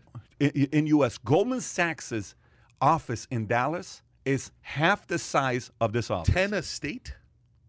They have ten analysts. it's- uh, 10? they have 400 financial advisors, is what they have. That is it. To get a job There- with there- Goldman, there's probably a lot like, more in California, New you York, have uh, to Florida be versus the cream Idaho. of the crop. Yeah. You have to be the cream of the crop. Now, if you make it at Goldman five years later, minimum Mm-hmm. seven figure earner. If you're there 10 years and you're a killer, you can make 5, 10, 15, 20. You can make money if you're at a place like that. But is it easy to make it and stay there? Absolutely not. So, again, if you want to, you know, we we uh, we we look at sports and you're like, hey, to get to the next level, it takes a lot. Okay, four questions.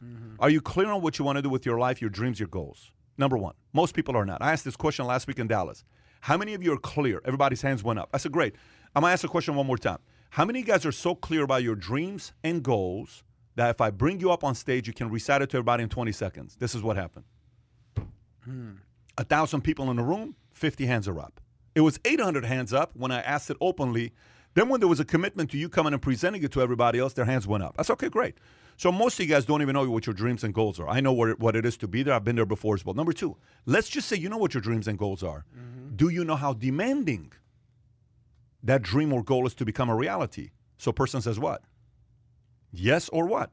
No, Yes I don't know how right, demanding like, it I wanna do this, Like I don't know how long it's gonna take. Don't know how Yeah, of demanding it course. is. Oh yeah, I want to make a million a year. Do you really know what it takes? Like we to talked make- about, nobody takes Are these you jobs kidding me? not knowing how much work they're okay. work. You know how demanding it is to Yeah. be that person. It's a lot of work. Mm-hmm. The the greatest of the greatest comedians that I read about and I go see what they did. They freaking had no life for five, ten years. They went out. It's like maniacal. It's not the best life.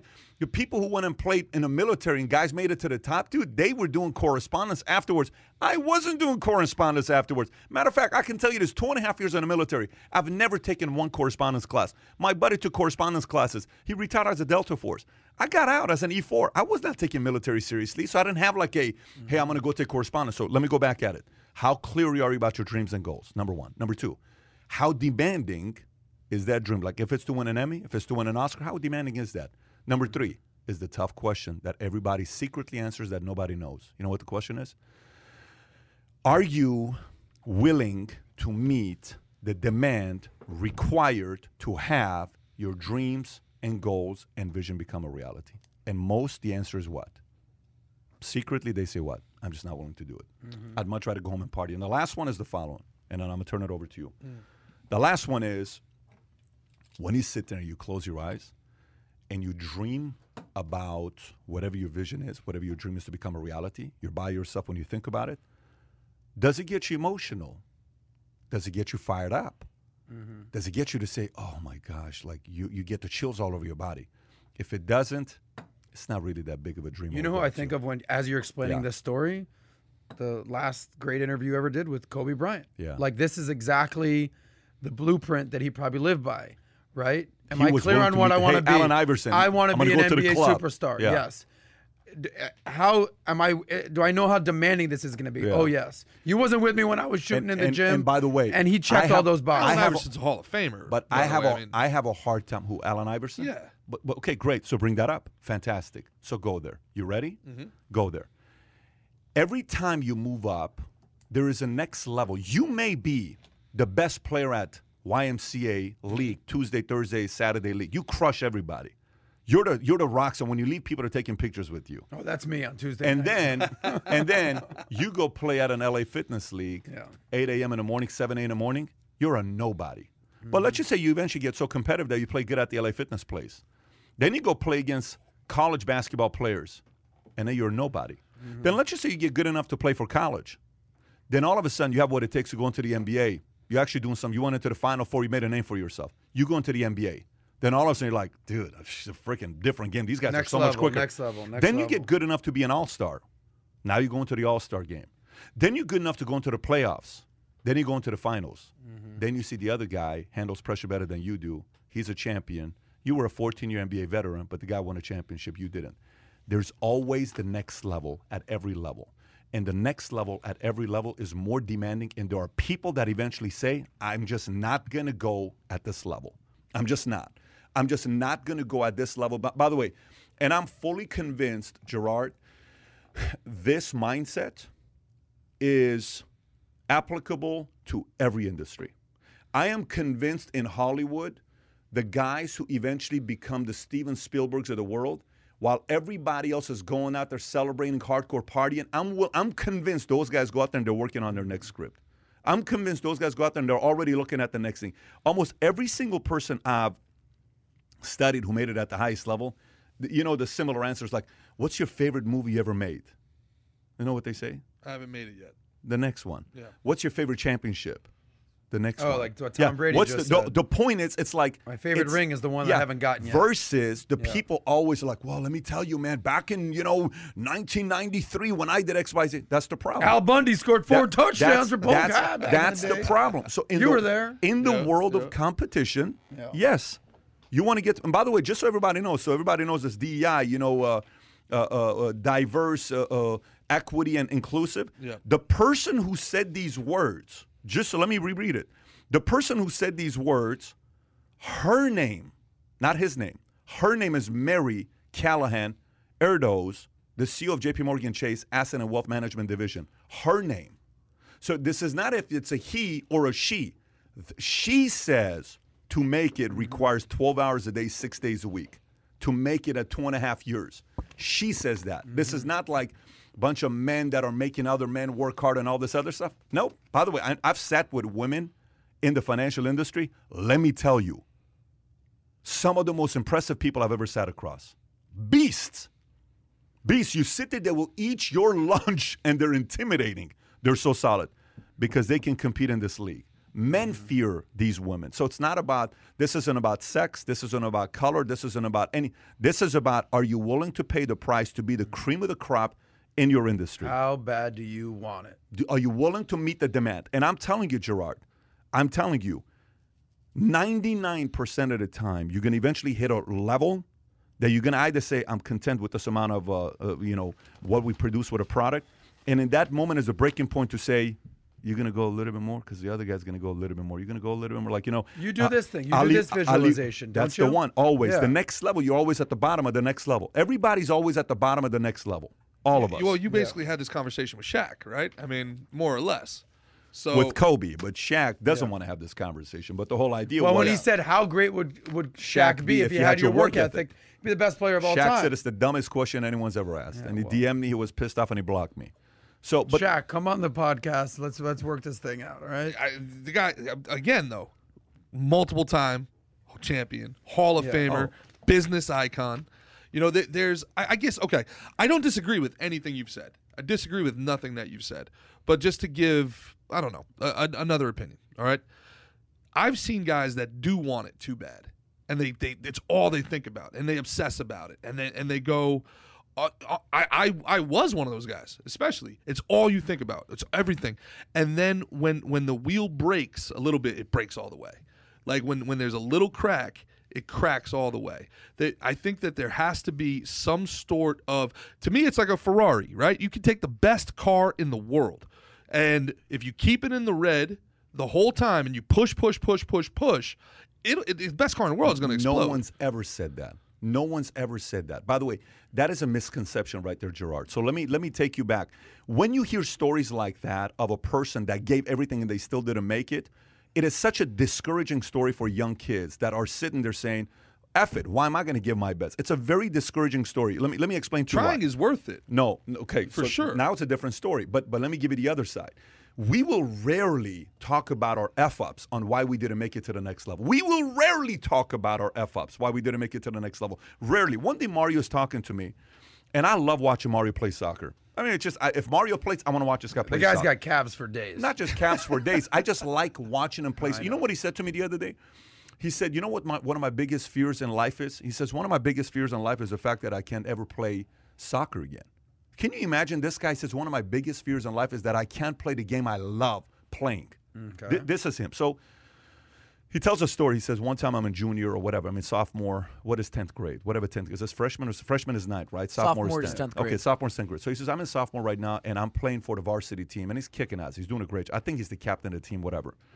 And there's this moment where the coach is challenging him and he talks back.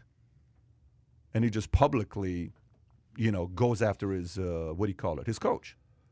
And the coach pulls him aside and he says, You know what? You just messed up everything. You're off the team. You ain't going to play. You're never going to get playing time with me. Okay? And he says, I'm like, I quit. I give up. And he left. So then you hear that story and you say, okay, that's probably not a story you want to tell publicly. But mm-hmm. Mario's told that story publicly, right? Here's what I did. Those stories we all have. I have those stories where I was at when I'm coming up. I'm a six, four and a half guy. What do you mean you didn't play any kind of organized sports? I have my own stories, what I didn't want to do. Everybody has those stories. But sometimes when you're saying a guy doesn't make it to the, he gave everything, he did this, he did that. Sometimes one to me is you just don't have the talent to play at that level. That's number one. that Mm-hmm. Which is you- true. Which is Some very people true. do max out what You're they at yeah. pro. First of all, you played semi-pro baseball. What are you talking about? Like, what percentage of the freaking kids out of high school ever play college, let alone semi-pro? Or maybe you could Like, hit the shit out of a fastball, let's but you not- couldn't hit a curveball. like, You could hit the Tom, curveball. Tom, Changeup is what gets Tom. Yeah, Ellsworth yeah. the other day tell me, Tom's like, yeah, I took Gerard to a baseball game. This is Tom's, uh, uh, uh, you know, commentary on taking Gerard to a baseball game. He says, I take the, uh, Gerard to a baseball game. And Which was the- awesome. Thank you, Yeah. He said, we go to a baseball game. It's a pitching duel, which he loves. And he says, we go to a place and the guy's throwing pitches and they're allowing people to hit. So Gerard goes in and he grabs a bat. He says, uh, you going to let me use this metal bat? And the guy says, yeah. You sure? Yeah. Okay. Nobody knows who he is. They're just kind of like another guy that's coming here trying to hit our baseball. So the guy starts pitching. Tom's like, Pat, Gerard looked like an MLB player. Everybody was shell shocked with oh, how beautiful Gerard was hitting the ball. On the field, or this is in the batting cages? in the batting cage. Yeah. batting cage. he says he was killing it. People are like, who is this guy? Meaning, It's a white Cecil Fielder. white Cecil Fielder. that's What's the most home runs he ever hit in a season? 47. 51. I don't know. Yeah. 51. So, anyways. I could see you being a Cecil Fielder type. So, Great but, dude, but the too. point is, there's a little bit of talent. Junior. There's a little bit of talent. There's a little bit of attitude. Yeah. There's a little bit of ego. There's a little bit of you're not coachable. There's a Mm-hmm. little bit of nobody tells me what to do. There's a little bit of your prima donna of who you were in the high school. Because sometimes when a kid knows from 10th grade he's going to be in MLB, that's actually a bad thing. Yeah. Like, you know, the kid that knows, like, this guy's going to be in MLB, somebody needs like to say, LeBron when he was going to the NBA. Well, just you, you shut. You're right. You just shut the off. other way, bro. You don't like- listen. You're Yeah. like, dude, I know what are you talking about? You're just a sixty thousand dollar year teacher. What do you know? I'm going to be a freaking multi million dollar contract. Mm-hmm. You have that absolute arrogant. No one wants to coach you. No one's. My guys in the company right now. We have we we've had a lot of different people in the company, right? The the number one earner is not the most talented guy in the company, and they say it. They say it. One of the best things I've, I've ever heard in the history of basketball was they asked, who's the guy that came up with uh, triangle offense? Is it Tex Winter? It's Tex That's right. Winner. Yeah. Yeah. Tex Winner, who taught Phil Jackson about Phil the triangle Jackson, offense. yeah. So they interviewed Tex Winner. They say, Tex, you've been in this league for a long time. He says, a long time. Long time. 50 years. Yes, long time. Who did you coach that knew the most about basketball? He says, oh, that's easy. He said, who? He said, Jordan Farmar. It's Jordan, Jordan Farmar. Farmar, the point guard? It's That's my boy. Jordan Farmar. Great story He about says, Jordan Farmar, He by says, the way. why Jordan Farmar? He says, because you couldn't teach the guy anything. He knew it all. oh man. Think about that analogy. Each. In Jordan, if you're listening, in listening- sales. This is Tex. UCLA. And by the way, I liked this game when he was on the Lakers. Yeah. I liked this game. And he went and played in China or Europe. I don't know where he played. Yeah. And he came back and he actually recovered. He ended up having a, the tail end of his career was good.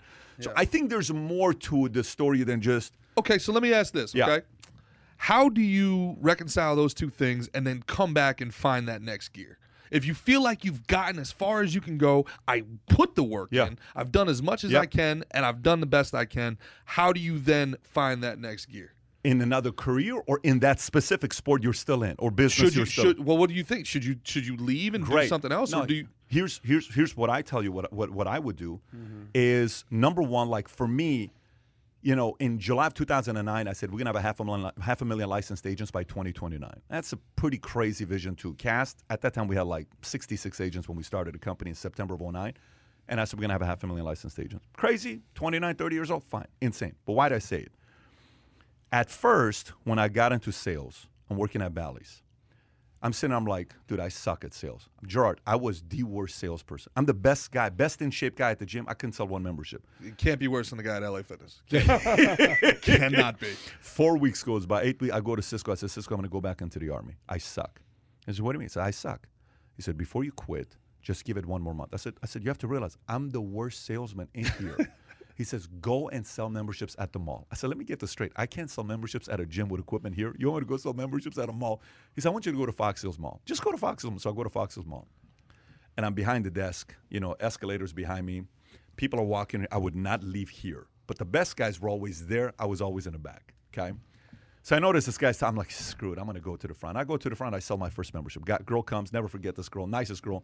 Seventy-five dollars down, thirty-two a month. Corporate contract. I'm like, I sold the contract. I sold the member. I'm not going back to the army. I was so excited. This 21 year old kid. I'm like, finally sold the damn membership, right?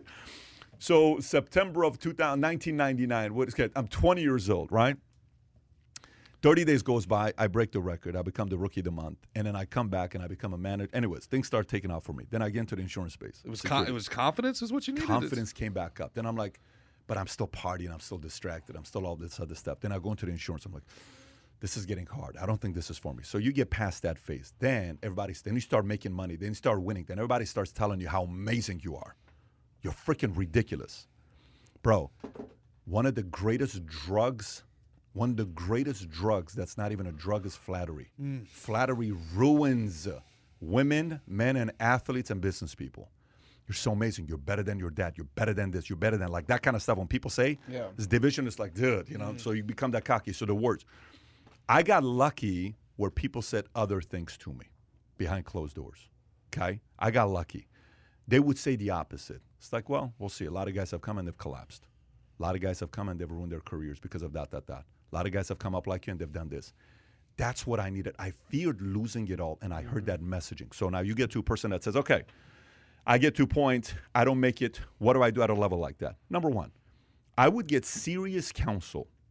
Like the fighter. Mickey tells Dickie, Ma, stop acting like Dickie's gonna fight again. He's 40 years old. Stop lying to him. He's never gonna fight again. hard truth. Hard truth from people that love you that you know they're not gonna lie to you. It's not easy to do. It's gotta be behind closed doors, you and them.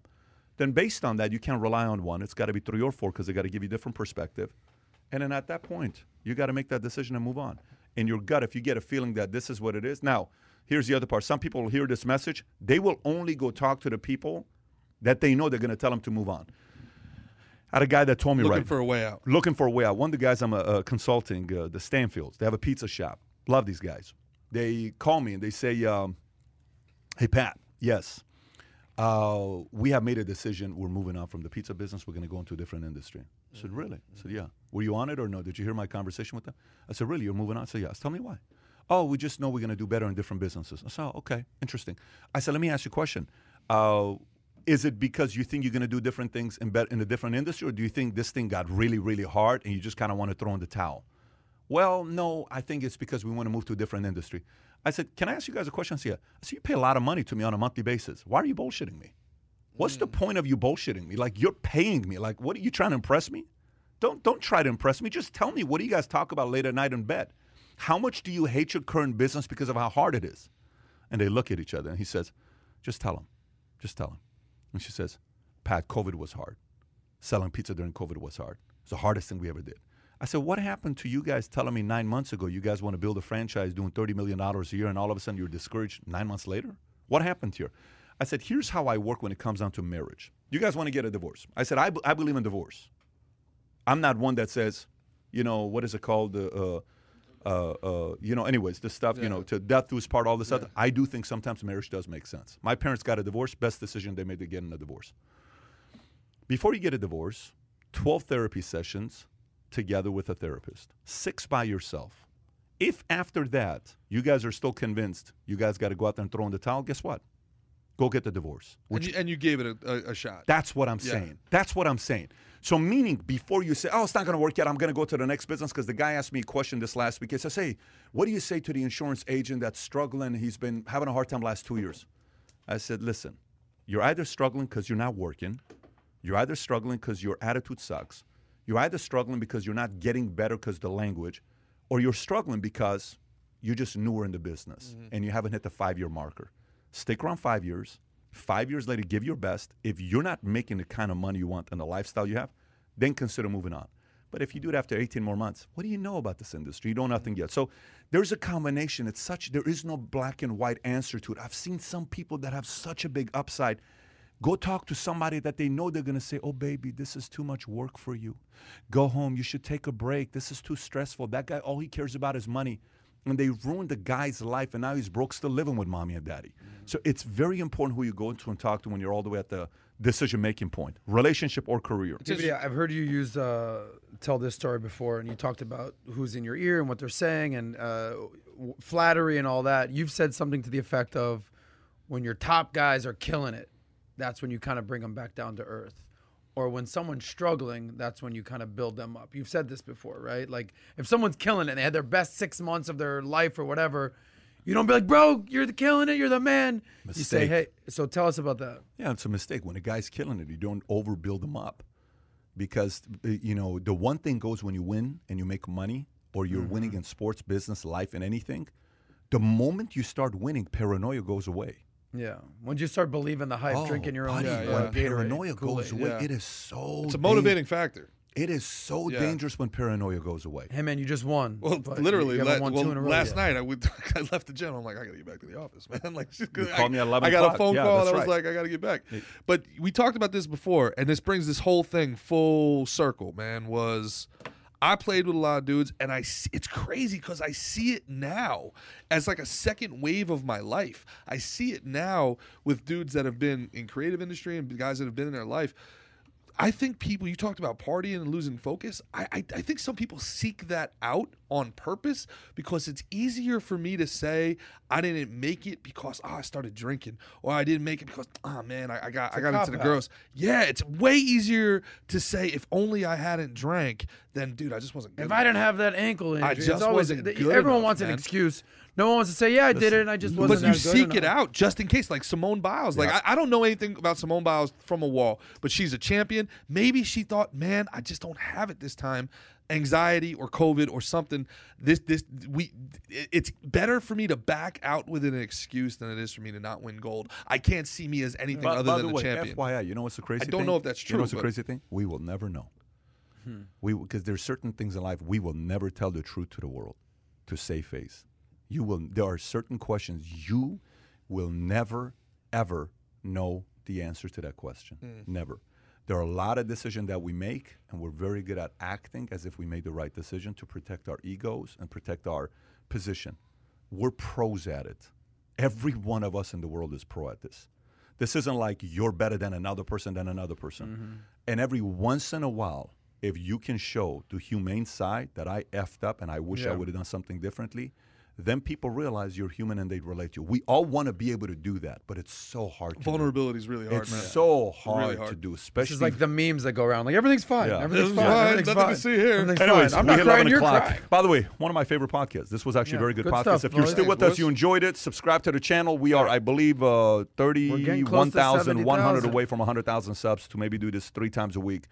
And uh, we will do this again Thursday, same time, back here. Take care, everybody. Bye bye, bye bye.